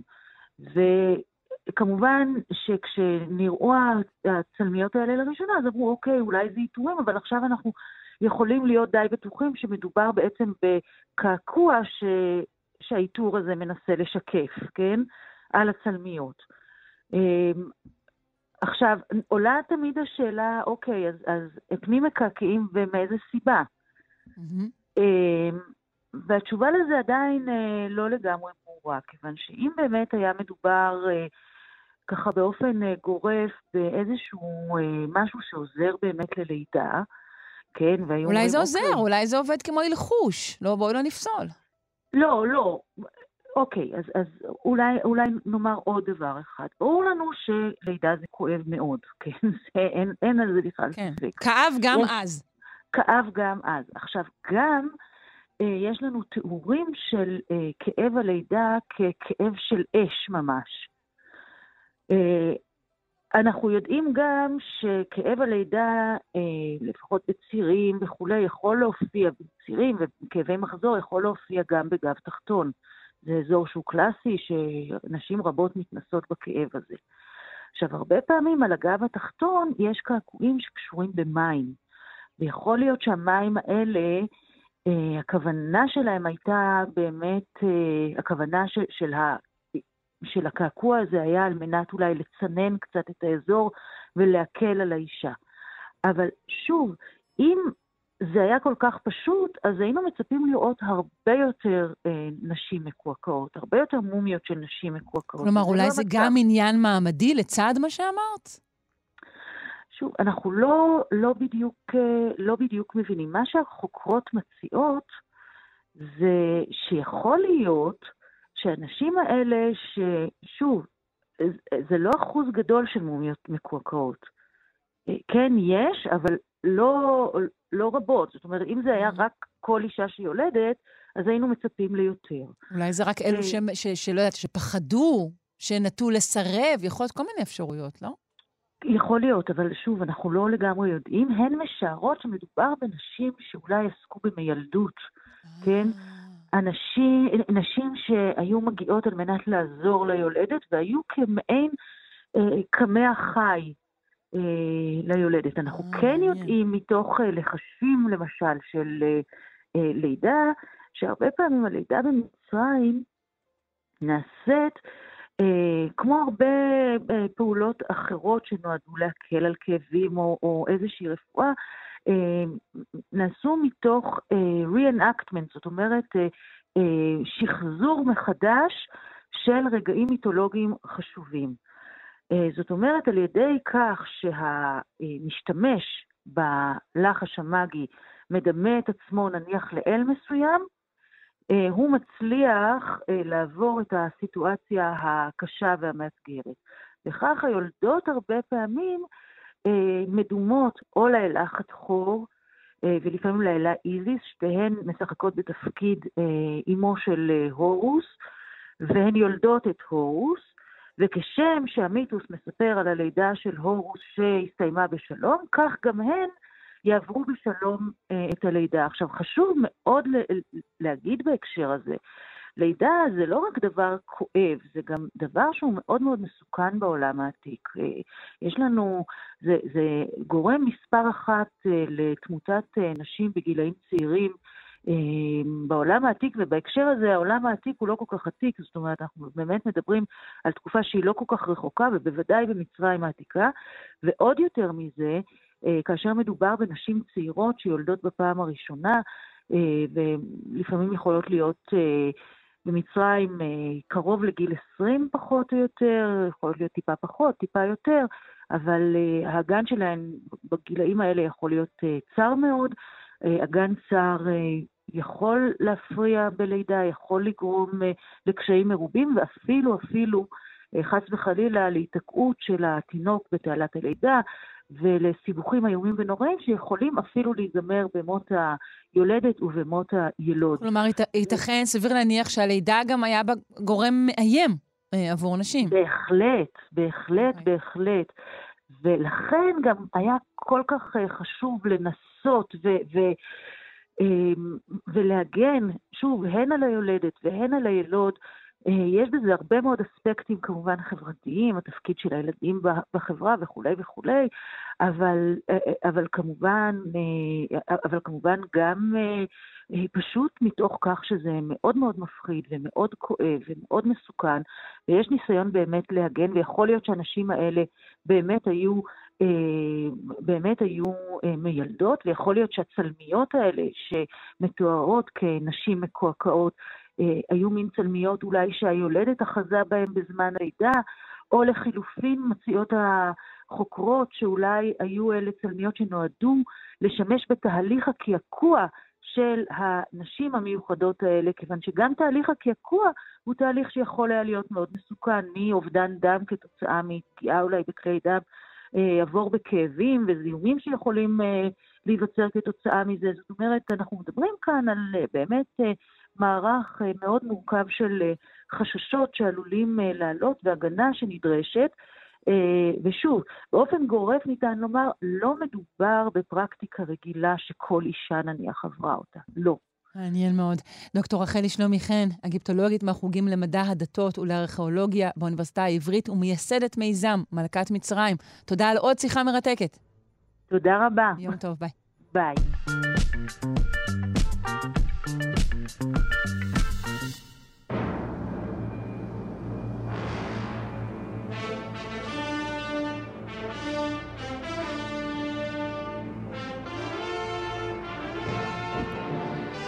אנחנו ממשיכים עם טקסטים עתיקים אה, בפינת התנ"ך שלנו עם הדוקטור אילן אבקסיס, שדרן ההסכת דברי הימים על המקרא והמזרח הקדום. אותו תוכלו למצוא בכתובת ilanabc.co.il, וגם כאן, ממש כאן. שלום. בוקר טוב למאזינים ולך, שרון. בוקר אור. כיצד את חשה ביודעך שהיום ניפרד עם מצבת משה מרתקת? אני, אני חשה קושי, כאב, עצב, כמו, כמו כולנו. אוקיי, אוקיי, זה בסדר, אנחנו ננסה להכות את הכאב. את הכאב. אני רוצה רק לומר שדיברת על טקסטים עתיקים, הרבה פעמים שואלים אותי למה אני מעדיף לקרוא ספרי היסטוריה ולא ספרות יפה, והתשובה היא כי ההיסטוריה הרבה יותר מעניינת. זה ככה חד משמעית, המציאות עולה על כל דמיון. שאלה של טעם. כן. עכשיו, אה, בפעם שעברה הזכרנו את אה, מקדש אדוני בנבו ואת כלי אדוני, וכן שזו העדות החוץ-מקראית הראשונה המסגירה את השם המפורש, י"ה-ו"ה. אז בואי נתקדם אל המשך ההתפארות של משה, מה שנקרא הפוליטיקאי טוב, והוא אומר, ואנוכי קראתי המכרתת לקרחו באסירי ישראל, אנוכי בניתי הרוער, ואנוכי עשיתי המסילות בארנון, אנוכי בניתי בית במות כי הרוסו, אנוכי בניתי בצר כי עיים היא. יו, זה הכי אני ואני ואני. חד משמעית. עכשיו, את יודעת, משע הביא שבויי מלחמה ישראלים בעבודות קריאה. אז זה היה דבר מקובל להעסיק אה, אה, שבויי מלחמה. גם, גם במאה ה-20 הדברים האלה קרו. אני מזכיר שהסובייטים העסיקו הרבה מאוד שבויי מלחמה גרמנים אחרי מלחמת העולם השנייה. עכשיו, קריאה היא מקצוע מסוכן, אז הנטייה היא להעסיק שבויים אה, שלא ממש אכפת לך מהם, ונחרטת כמובן משורש קרת. מפעל חפירה או חציבה כלשהו, כלשהו במצודת העיר. הנה, את רואה, למרות שאנחנו לא יודעים מואבית, אנחנו מבינים ישר אה, מה הכוונה. כן. עכשיו זה יכול להיות חפיר, אה, מאגר מים וכיוצא בזה, נשה המשיך בתיאור מעשיו, תראי, הוא בנה את העיר הרוער, העיר נזכרת במקרא כמובן, בנוסף הוא סלל דרך בנחל ארנון, נחל ארנון זה הנחל המרכזי שנשפך לים המלח מכיוון מזרח, ואדי מוג'יב בערבית של ימינו, נשה סלל דרך המאפשרת מעבר מהגדה הצפונית לגדה הדרומית, ומדובר בנחל שקירותיו תלולים מאוד לעיתים. עכשיו שרון, אגב, בפעם הבאה שאת או מי מהנוסעים תטוסו לאילת, נסו לשבת בצד שמאל, מה שנקרא הצד של הנהג, וכשתחלפו מעל ים המלח, תראו נחל אדיר באמצע ים המלח בצד הירדני, זה נחל הארנון. עכשיו, נחל מאוד מאוד... רגע, מצוין כאן שמדובר בנחל ארנון, או שזה משהו שאתה מסיק מהמחקרים? לא, לא, כתוב, כתוב, אנוכי עשיתי המסילות בארנון, ככה הוא כותב. המסילות בארנון, אוקיי. כן, וזה נחל מאוד מרשים גם מהאוויר, וקל וחומר מהיבשה. עכשיו, מדובר במפעל הנדסי די מרשים, יש להודות. אה, בנוסף, משה בנה את היישוב בית במות אה, הרוס, וגם בית במות נזכר במקרא, כאילו שחשבנו אחרת. אה, יש יישוב בשם במות שבני ישראל בספר במדבר. זאת ועוד, גם העיר בצר העמוסה שהוקמה, וגם בצר נזכרת במקרא, לא, לא, לא ספק. והנה, המשך המצבה, עכשיו אל תתיישי, אנחנו די קרובים לסוף. דיוון חמישים, כי כל דיוון משמעת. ואנוכי מלכתי, יש פה קטע חסר, מאת בערים אשר הוספתי על הארץ, ואנוכי בניתי את מדווה ואת דבלתי ובית בעל מאון. זה, זה הכל שמות של מקומות, דבלתן וזה? אוקיי. מקומות. כן, שרובם כשנזכרים במקרא, mm-hmm. ואשא שם את חסר צאן הארצות וחורוניים, ישב בה ב. עכשיו, משע הושיב בדיוון חמישי משהו, כנראה משפחות או משהו כזה, יש את הביטוי כל דיוון משמעת, פירושו שדיוון היא נחלת המלך הפרטית, כמו שירושלים היא נחלתו הפרטי של דוד המלך, וכמו ששומרון הייתה נחלתו הפרטית של עמרי אה, מלך ישראל. עכשיו, משם הלך על דבר לא ברור, כתוב מאת בקרן, הנה, מילים שאנחנו לא מצליחים להבין, אשר נוסף על הארץ, כנראה שטח טריטוריאלי כלשהו, והוא השאיר בתיאור מפעלי הבנייה, מדבה בית דבלתיים ובית בעל, בעל מאון, דבלת, אה, דבלתיים, אה, סליחה, דיבון ובית דבלתיים, גם נזכרות במקרא. עכשיו, בשלב הזה אנחנו בתחתית המצבה וחלקים ממנה די חסרים. כך שברור שקרה משהו עם הצאן, רק לא ברור מה קרה בדיוק. והנה שורות האחרונה במצבה, אמר לכמוש, רד יילחם בחורניים, וארד וישיביה כמוש בעמי, ועל שבור, משם אס, עשיתי או משהו כזה, שבור, שת, שדש ואה. זה כי הכל פה שברים ממש בתחתית מרוסק. למעט מלחמה בחורניים, בהוראת כמו שקשה מאוד ללמוד דבר או חצי דבר מהשורות האחרונות.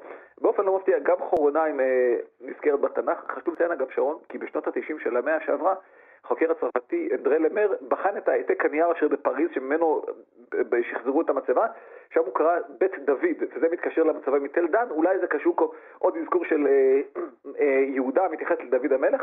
עכשיו, הזכרנו שהמצבה נוגעת במקרא, ובספר מלכים ב', פרק ג', יש תיאור מאבק ישראלי מואבי בימי משה, כך כתוב, ומשה מלך מואב היה נוקב, כלומר בעל עדרים, והשיב למלך ישראל מאה אלף קרים ומאה אלף אלים צמר, ויהי כמות אחיו ויפשע מלך מואב במלך ישראל. עכשיו, אה, המס היה מכובד לכל הדעות, מאה אלף כבשים למאכל וכמות זהה, וכמות זהה של כבשים לצמר. עכשיו, מלך ישראל, אה, הבן של אחיו, כתוב יורם, ארגן משלחת לדיכוי המרד, בהשתתפות מלך יהודה ומלך אדום. בהתחלה הכל הלך חלק, אבל צבא מאוחד סבל מחוסר מים, ולאחר שהבעיה הזו נפתרה, בעזרת אלישע הנביא, כך מסופר, הוא דרש מהם, שימי לב, שימי לב מה אלישע דרש, והכיתם כל עיר מבצר וכל עיר מבחור וכל עץ טוב תפילו וכל מעייני המים תסתומו וכל החלקה הטובה תחיבו באבנים.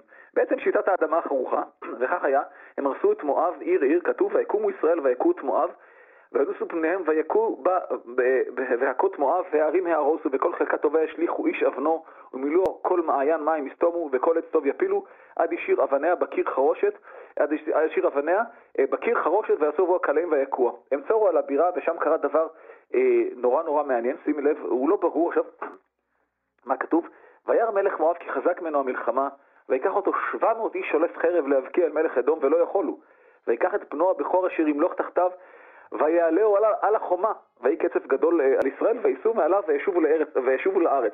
עכשיו, בשלב מסוים משה ניסה להגיע למלך אדום, לא ברור מדוע.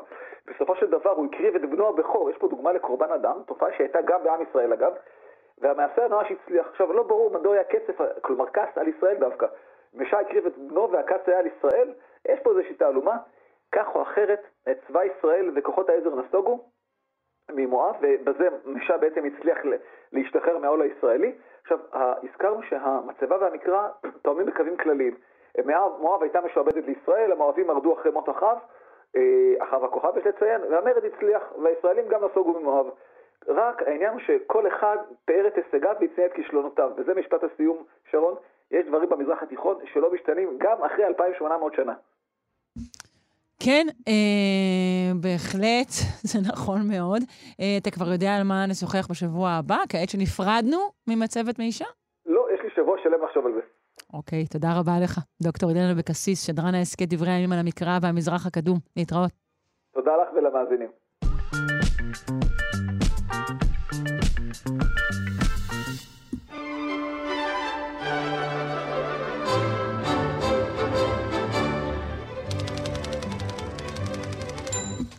אכן, פינת הלשון של הדוקטור סמדר כהן, לשונאית הבית, אה, לפנינו.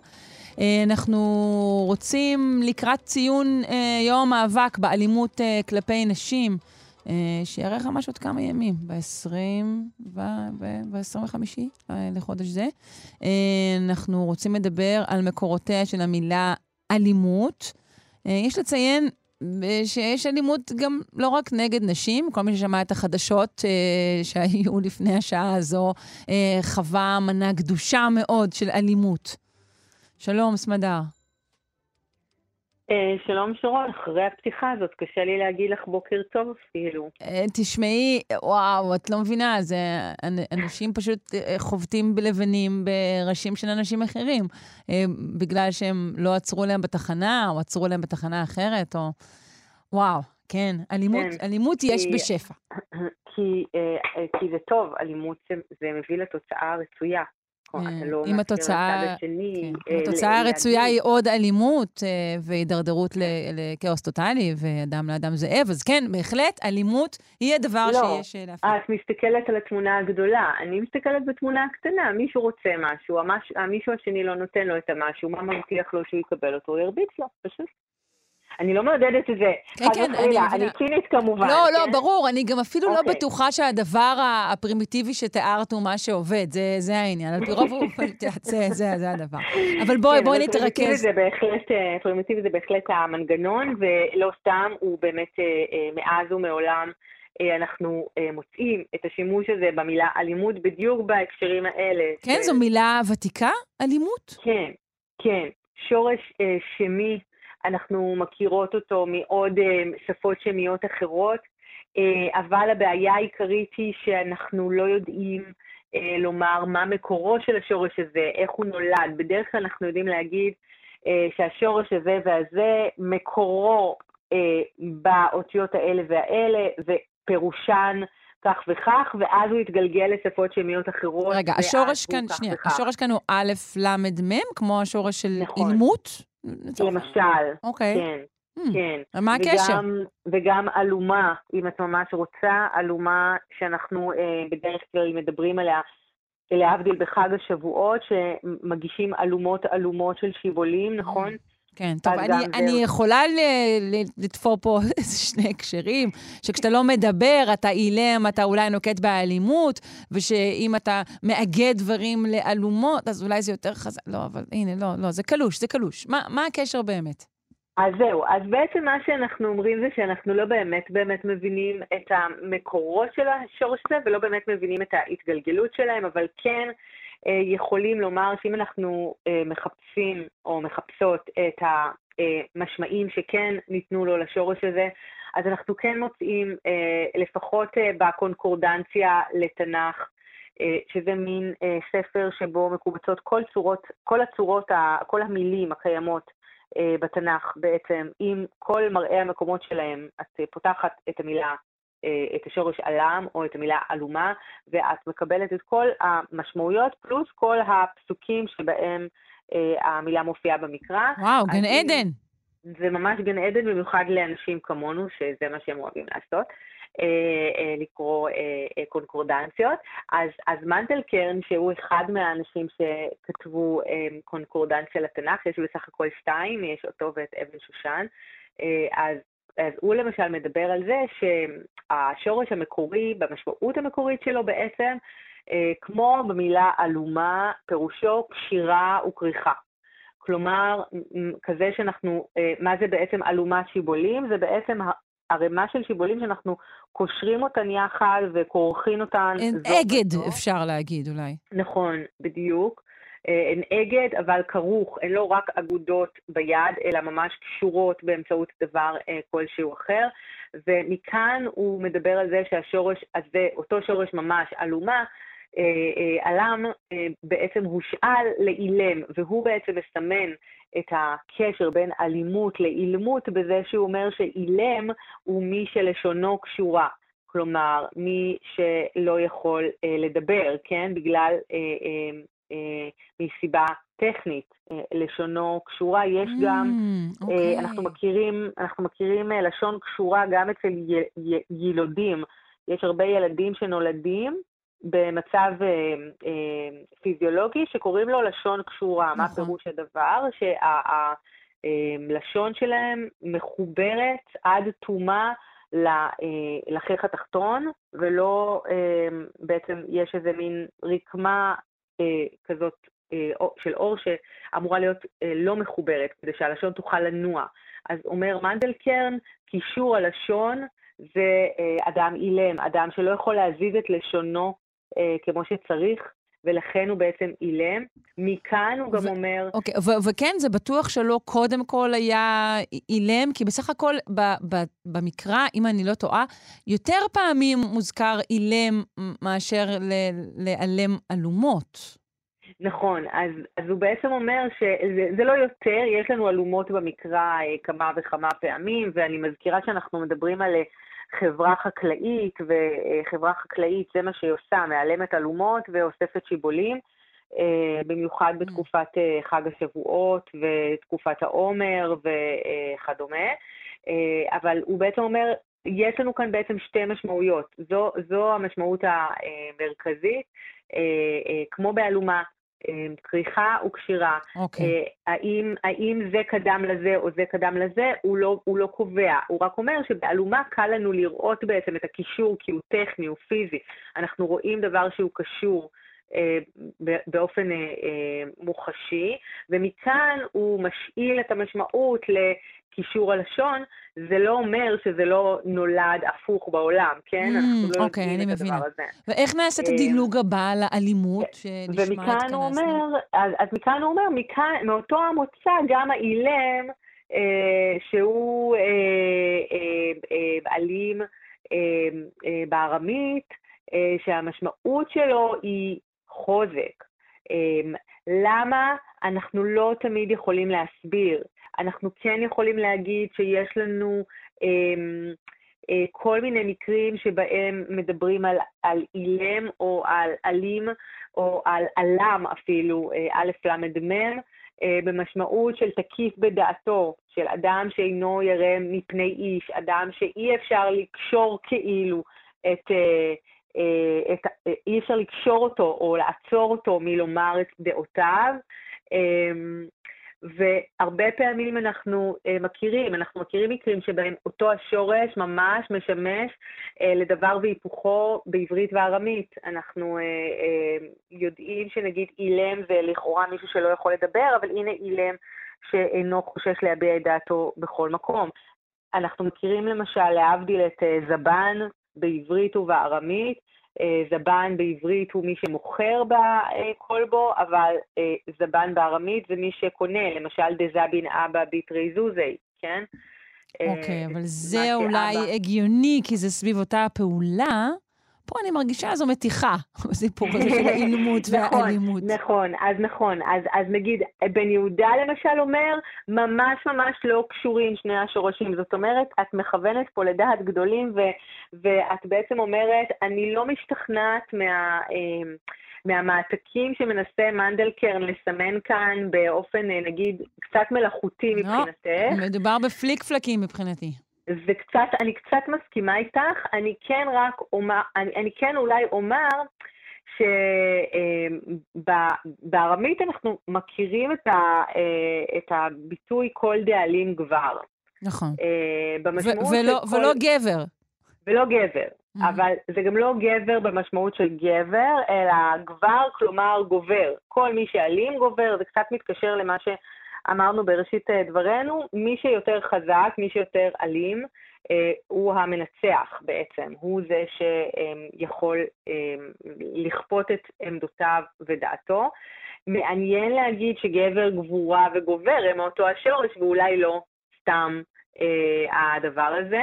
אנחנו גם יודעים שהביטוי הזה הספציפי מקורו בתלמוד הבבלי, ושם בעצם מדברים על זה שדווקא בבית המשפט, כשיש מקרים שבית הדין לא יכול להכריע בהם, הוא רואה מקרה, הוא לא יכול להכריע בו, או לברר בו את האמת עד הסוף, אז דווקא האלים, זה שבידיו הכוח, לא זה שדווקא מרביץ, כן? אבל זה שבידיו הכוח, כוח זה גם יכול להיות שלטון, כוח זה גם יכול להיות כסף.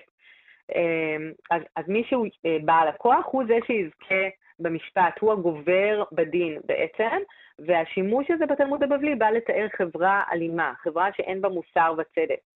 אמ, אז זה לא רק אלימות כפי שאנחנו רואים אותה היום במוס... במשמעות הפיזית שלה, אלא אלימות זה גם אה, כל אדם שבעצם מפעיל כוח כלשהו. כן, אה, אין לא ספק ש... כן, אלימות כלכלית בימינו יכולה להיות אה, אה, קשה כאלימות פיזית, ולעיתים ההשפעות שלה יכולות רחבות גם הרבה יותר. אה, נכון. בואי נחזור רגע אה, ליום המאבק אה, באלימות. כלפי נשים, מצוין אני פה. ורוב האנשים יגידו באלימות נגד נשים. מה נכון לומר, ומה ההבדלים הניואנסים בין, אה, בין השניים? אמ, אז נגד, זאת בעצם גם נגד וגם כלפי שתיהן מילות יחס בעברית, כמו שאנחנו אה, מכנים אותן, מילים שמחברות בין אה, מילות תוכן. אמ, בסך הכל התפקיד של המילים האלה הוא להיות דבק, אבל הדבק הזה יש לו אה, משמעות, הוא מציין את הקשר בין המילים, אז אה, נגד אה, במשמעות המקורית שלה פירושה מול או נוכח. למשל, ויתן שם ישראל נגד ההר, כן? זה במשמעות של מישהו נגד, מישהו מול מישהו פיזית, או מישהו מול מישהו מבחינת שני מחנות, אחד אחד נגד השני, אחד מול השני. כלפי מציין אה, כיוון, אה, לכיוון הנשים, לעבר הנשים. זה לא אה, האלימות היא מולן, אלא האלימות היא כלפיהן, היא לכיוונן. מפנים את האלימות לעברן, לעבר נשים. אה, mm. ולכן כלפי זאת אה, אה, הצורה היותר... לא, אה... לא גם וגם היינו אומרים? אה, לא, פחות. אנחנו פחות. פשוט מצאנו את עצמנו בזמן האחרון יותר ויותר מעלימים מילות יחס. אה, הכל נהיה עבור, אין יותר בשביל ולמען ול... וכל מיני כאלה, אז הכל היה עבור, ועכשיו בזמן האחרון גם נהיה הכל לטובת, אה, אף על פי שהוא לא בהכרח לטובת משהו, ואותו הדבר קורה לנו עם כלפי, כלפי נעלמה לגמרי, ובמקומה בא אה, נגד, ואחרי אה, אה, אה, נגד נהיה מול. כולם מדברים מול מישהו או עושים מול מישהו, אבל זה לא הביטוי הנכון. כלומר, באמת, אם, okay. כן. אם אנחנו יכולים אה, לדייק את המשמעות ולהגיד שהעברית באמת מאוד עשירה בכאלה, אז, אז, אז בואי ניתן לה את הדיוקים שלה, אם אפשר. אנחנו ניתן לה. אה, אנחנו צריכות לסיים. אה, ונמשיך טוב. להקפיד ולומר, יום מאבק באלימות כלפי נשים. תודה אה, לך. יצוין השבוע. תודה רבה לך, דוקטור סמדר כהן, לשונאית הבית שלנו. להתראות. להתראות.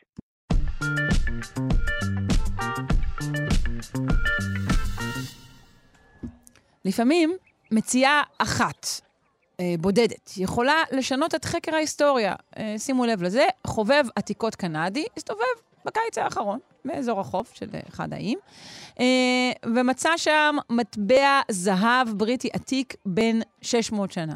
עד כאן. הגיוני, קורה, חובב עתיקות, מוצא מטבע.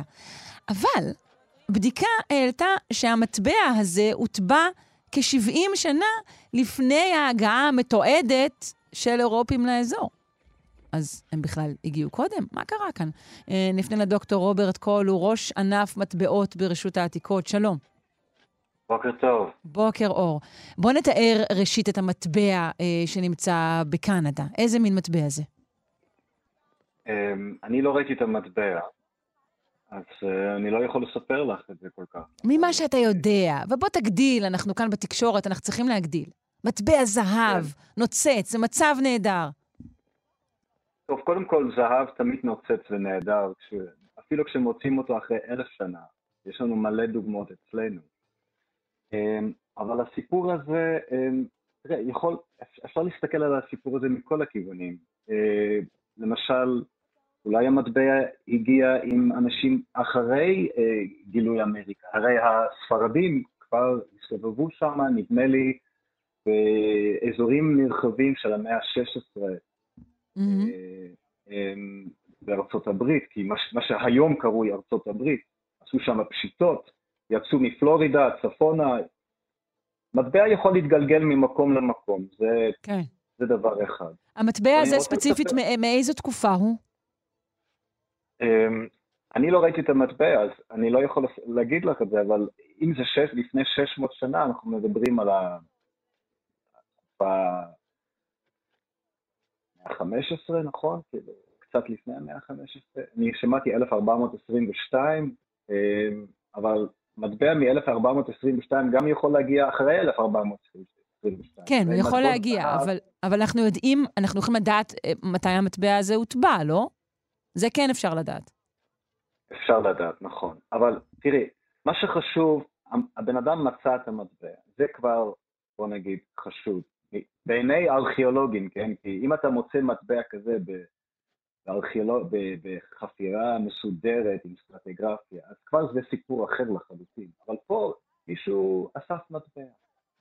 עכשיו, יש לנו כבר, יש לנו דוגמאות הרבה יותר אה, מסעירות אה, אה, משנים קודמות. למשל, באותו אזור, נדמה לי שזה באותו אזור, בניופאונדלנד, כן, שזה על הגבול בין ארה"ב וקנדה. נמצאה לפני המון שנים מטבע שמתוארך למאה ה-11. למאה ה-11. עוד הרבה, יודעים, הרבה קודם, אוקיי. הרבה הרבה קודם. עכשיו, אנחנו יודעים, אנחנו יודעים, היום אנחנו יודעים שהוויקינגים אכן הגיעו, אכן הגיעו לפני קולומבוס לניופאונדלנד, כן? ניופאונדלנד שזה על הגבול בין קנדה, כאילו, כמה מאות קילומטרים מבוסטון, כן, צפונה, אתה מגיע לניופאונדלנד, ושם הוויקינגים אכן התיישבו אה, כמה עשרות שנים בהתיישבות שם, ואחר כך ההתיישבות נעלמה. אבל אנחנו יודעים, היה שם חפירה מסודרת, אנחנו היום יודעים שהוויקינגים הגיעו לפני קולומבוס. עכשיו, כמה אה, קילומטרים צפונה מבוסטון היה, נמצא שם אה, באיזושהי חפירה אה, היסטורית, נמצא שם מטבע מהמאה ה-11. מטבע שזיהו אותו נכון ב-1979 רק, זה לא כל כך לפני כל כך הרבה שנים. והמטבע הוטבע בנורבגיה על ידי המלך הנורבגי במאה ה-11. איך המטבע הגיע לשם? שוב, אנחנו, גם פה לא היה מדובר ממש על חפירה, אבל אה, אכן המטבע מוצג היום במוזיאון במיין, ויש ויכוח, יש ויכוח עליו, שאומרים שזה החפץ הפרה-קולומביאני, כן, הפרה-קולומבוס, הכי חשוב בארצות הברית, ומצביע על כך, כן, שאכן הוויקינגים הגיעו אה, לפני קולומבוס לארצות הברית. כלומר, אה, הימצאותם של מטבעות עתיקים כן. אומרת ככל הנראה שהיו אה, ויקינגים שהגיעו לפני קולומבוס. זה לא יכול להיות שפשוט אה, אירופאים שהגיעו אחר כך הביאו איתם כל מיני דברים עתיקים? זה כבר לא, לא נראה לי. אני לא חושב שמישהו, אלא אם מישהו ממש שם את המטבע באדמה ו... אה, נכון, זה, זה כי לא בעצם היה, זה, זה, זה בטח היה כבר בעל ערך, למה שזה יושלך כך? כן, ואנחנו יודעים ש... בוא נגיד, איך, המג... איך המטבע הגיע דרומה מההתיישבות המקורית הוויקינגית, כנראה דרך מסחר, כן, בין השבטים האינדיאנים שהיו אז ב...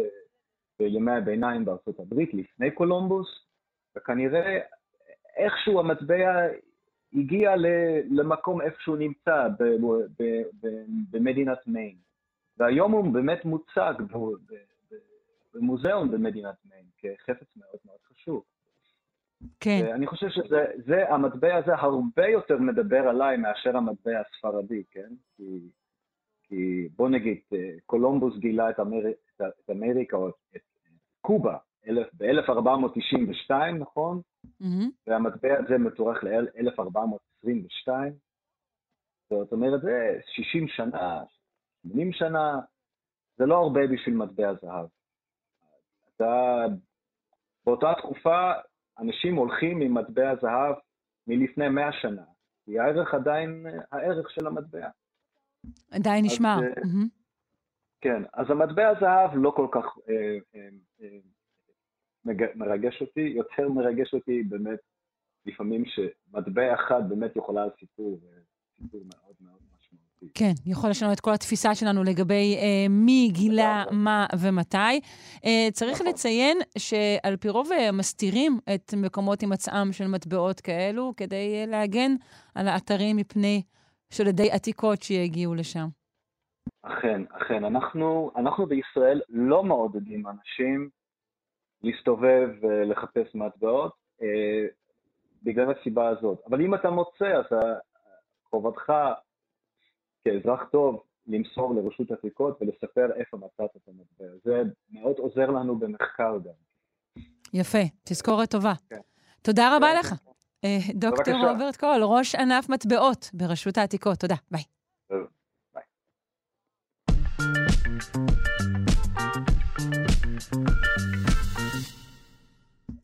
כאן uh, בשלושה שיודעים, איננו בוחלים באף נושא.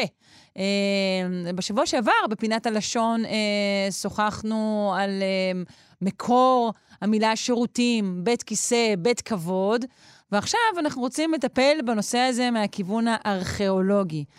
נשמע איך נראו וכיצד תפקדו בתי הכיסא של העולם הקדום. בוקר טוב לפרופסור גדעון אבני, המדען הראשי של רשות העתיקות. שלום. בוקר טוב, שלום. אה, תרבויות אה, נמדדות אה, בין היתר באיכות ושכלול בתי הכיסא שלהם. נכון לגמרי. הנושא הזה הולך מתקופות הקדומות ועד ימינו.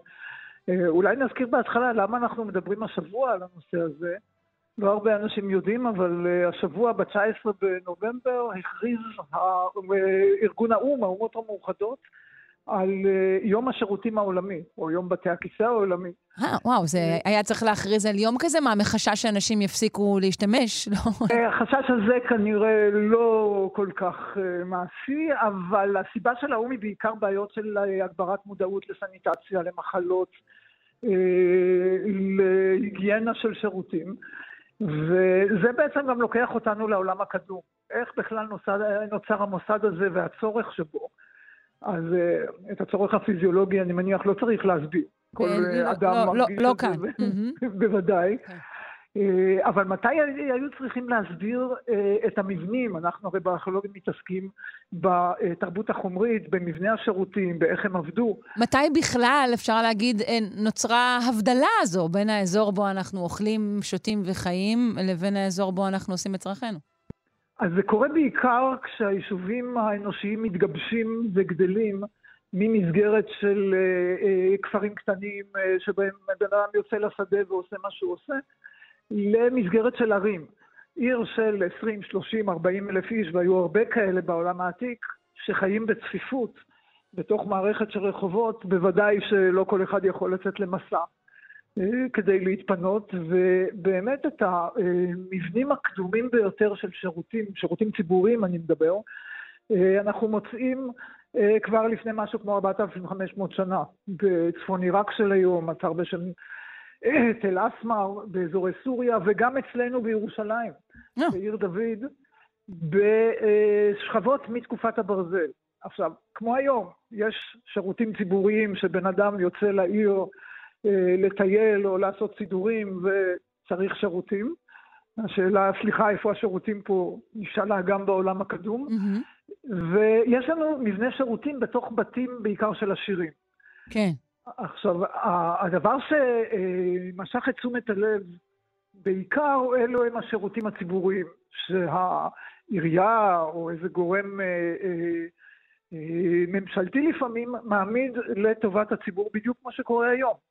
אה, בערים מתוקנות בעולם. כמה המבנים האלו אה, הזכירו את השירותים של ימינו? אה, לא ממש. אנחנו מדברים בדרך כלל מבנים שהותקנו ליד בתי מרחץ, על איזשהו חדר גדול או אולם שבו יש ספסל ארוך ארוך ובתוכו חורים עגולים. אה, חורים עוד יש, אולי מתקנים צבאיים כלשהם?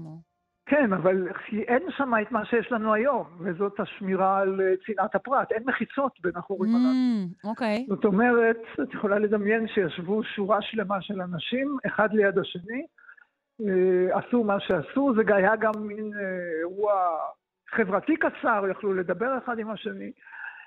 עולה כמובן השאלה המגדרית, איך מה, מה עשו? גברים, נשים, שורה לאלה. לא, לא, ניכר, לא, לא ניכרים הבדלים אה, מגדריים במבנים? ב... לא. לא. אין לנו, אין לנו איזושהי חלוקה מגדרית. ייתכן שנשים שגם... כלל לא הורשו להיכנס למבנים כאלו? אה, האמת היא שאנחנו לא יודעים. זאת אומרת, יש אפשרות אחת אה, שנשים לא הורשו להיכנס, יש אפשרות שנייה שה... מנהגי הלבוש בעולם הקדום, רוב האנשים הלכו עם בגדים ארוכים בצורה של אה, גלימות או שמלות, ואלו הסתירו את מה שלא צריך לראות אה, כשאדם נמצא בשירותים, אבל uh, האמת היא שאנחנו לא, לא ממש יודעים, אנחנו כן מכירים את המוסד הזה בצורה מאוד מאוד מפותחת uh, בעולם הרומי. בערים הגדולות של העולם הרומי, אם זה באזור איטליה, בפומפיי למשל, או אם זה באסיה הקטנה, באפסוס, וגם אצלנו בבית שאן, יש אה, מבנים מאוד מתוחכמים, אה, שאלו מבני שירותים. פשוט בתוך הקומפלקס העירוני נבנה אה, את אותו עולם גדול שמיועד לשירותים. השירותים הללו גם נוקו באמצעות מים. בדומה למה שאנחנו מכירים היום. התוצאות הועברו למערכות ביוב? אז בערים מפותחות של העולם הרומי, כן. יש לנו מערכת ביוב עירונית. בתקופות קדומות יותר אנחנו מדברים יותר על בורות ספיגה. זאת אומרת, כל התוצרים אה, הוכנסו לתוך אה, אה, בור גדול, ולמחקר הארכיאולוגי המודרני הבורות האלו הם אוצר בלום. זאת אומרת, אנחנו גם דרך מחקר הצואה, אפשר לקרוא לזה ככה. כלומר, עדיין אה, יש שאריות אדם שניתן לחקור אותם ולהבין מהם דברים. כן, בבורות ספיגה מהסוג הזה הצטברו שאריות, הצטברו מילואים, לפעמים אדמה, אבל אנחנו יכולים גם לשחזר את הדיאטה, ומה שיותר חשוב, לשחזר מחלות מעיים של התקופות הקדומות. איך, אה, איך, וזה... אנחנו, איך אנחנו עושים את זה? אותם שרידים של חיידקים או של טפילים שהיו במעיים נשמרו בתוך הצואה, ובפומפיי מצד אחד באיטליה, ועל דרך המשי מצד שני במרכז סין, במחקרים מאוד מאוד דומים, אנחנו יכולים לגלות סוגים שונים של מחלות מעיים, וגם את המנגנונים שמאוד רלוונטיים למחקר אפילו הרפואי המודרני, איך המחלות הללו הועברו דרך אנשים שהלכו ממקום למקום והשתמשו לעיתים ב... השירותים הציבוריים הללו. עכשיו, אם אנחנו רגע יורדים בשנייה לדברים הרבה יותר פרקטיים, כמו איך נגבו, אה, נגיד. אוקיי. אה, אז תשכחו מהנייר, ההכנסה של הנייר היא מאוד מאוחרת, אה, אנחנו מדברים על המאה ה-19. אני מקווה שהיה פתרון יותר אקולוגי. היה סוג של פתרון אקולוגי, קצת מזכיר את אותם מתקנים לניקוי אסלות של היום, מין ספוג כזה שנמצא בקצהו של מוט שטבול במים, אה, ומצאו את הדברים האלה בחפירות, ואנחנו היום יודעים לשחזר גם את ההיבט הזה של השימוש בשירותים, שוב, מבוסס בעיקר אה, על מים. כמובן, אם הולכים לערים באזורים מדבריים, הבעיה הרבה יותר קשה, אין כל כך הרבה מים לשמש, להשתמש בשירותים, ושם באמת נגיד השמירה על ההיגיינה הייתה הרבה יותר בסיסית ויותר מסובכת. כן, צריך לציין שבאמת אחרי שקיעת האימפריה הרומית, הייתה גם שקיעה אה, בתחום הזה, ולאורך כל ימי הביניים אה, ההיגיינה גם בערים אה, הייתה במצב לא כל כך טוב. ממש לא. אנחנו פתאום עוברים לפרקטיקה של סירי לילה. לא יודע אם כן. אה, בעולם של היום מישהו זוכר את זה, אבל אה, לא רק שהשתמשו בסירי לילה, אלא גם בלילות היו פשוט זורקים את התוצרת מהחלון החוצה. כן.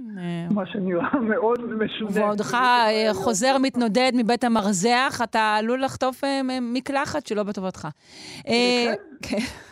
טוב, פרופסור גדעון אבני, המדען הראשי של רשות העתיקות, אנחנו צריכים לסיים להיום. תודה רבה לך על הפינה הזו. להתראות. בשבוע הבא. להתראות, ביי.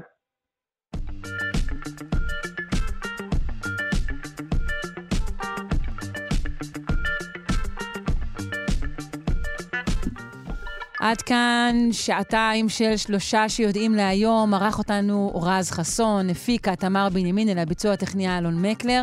אני שרון קנטור, מזכירה לכם את השידור החוזר שלנו בשעה שמונה בערב, אה, או את ההסכת. אה, לא אתם יכולים להאזין בכל זמן ובכל מקום. שלושה שיודעים, אה, חפשו אותו ביישומון של כאן, למשל. אחרינו, גם כן תרבות, עם גואל פינטו, אז שיהיה המשך האזנה נעימה, ויום טוב.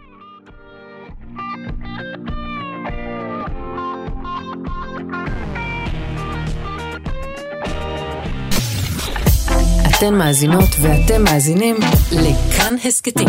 כאן הסכתים, הפודקאסטים של תאגיד השידור הישראלי.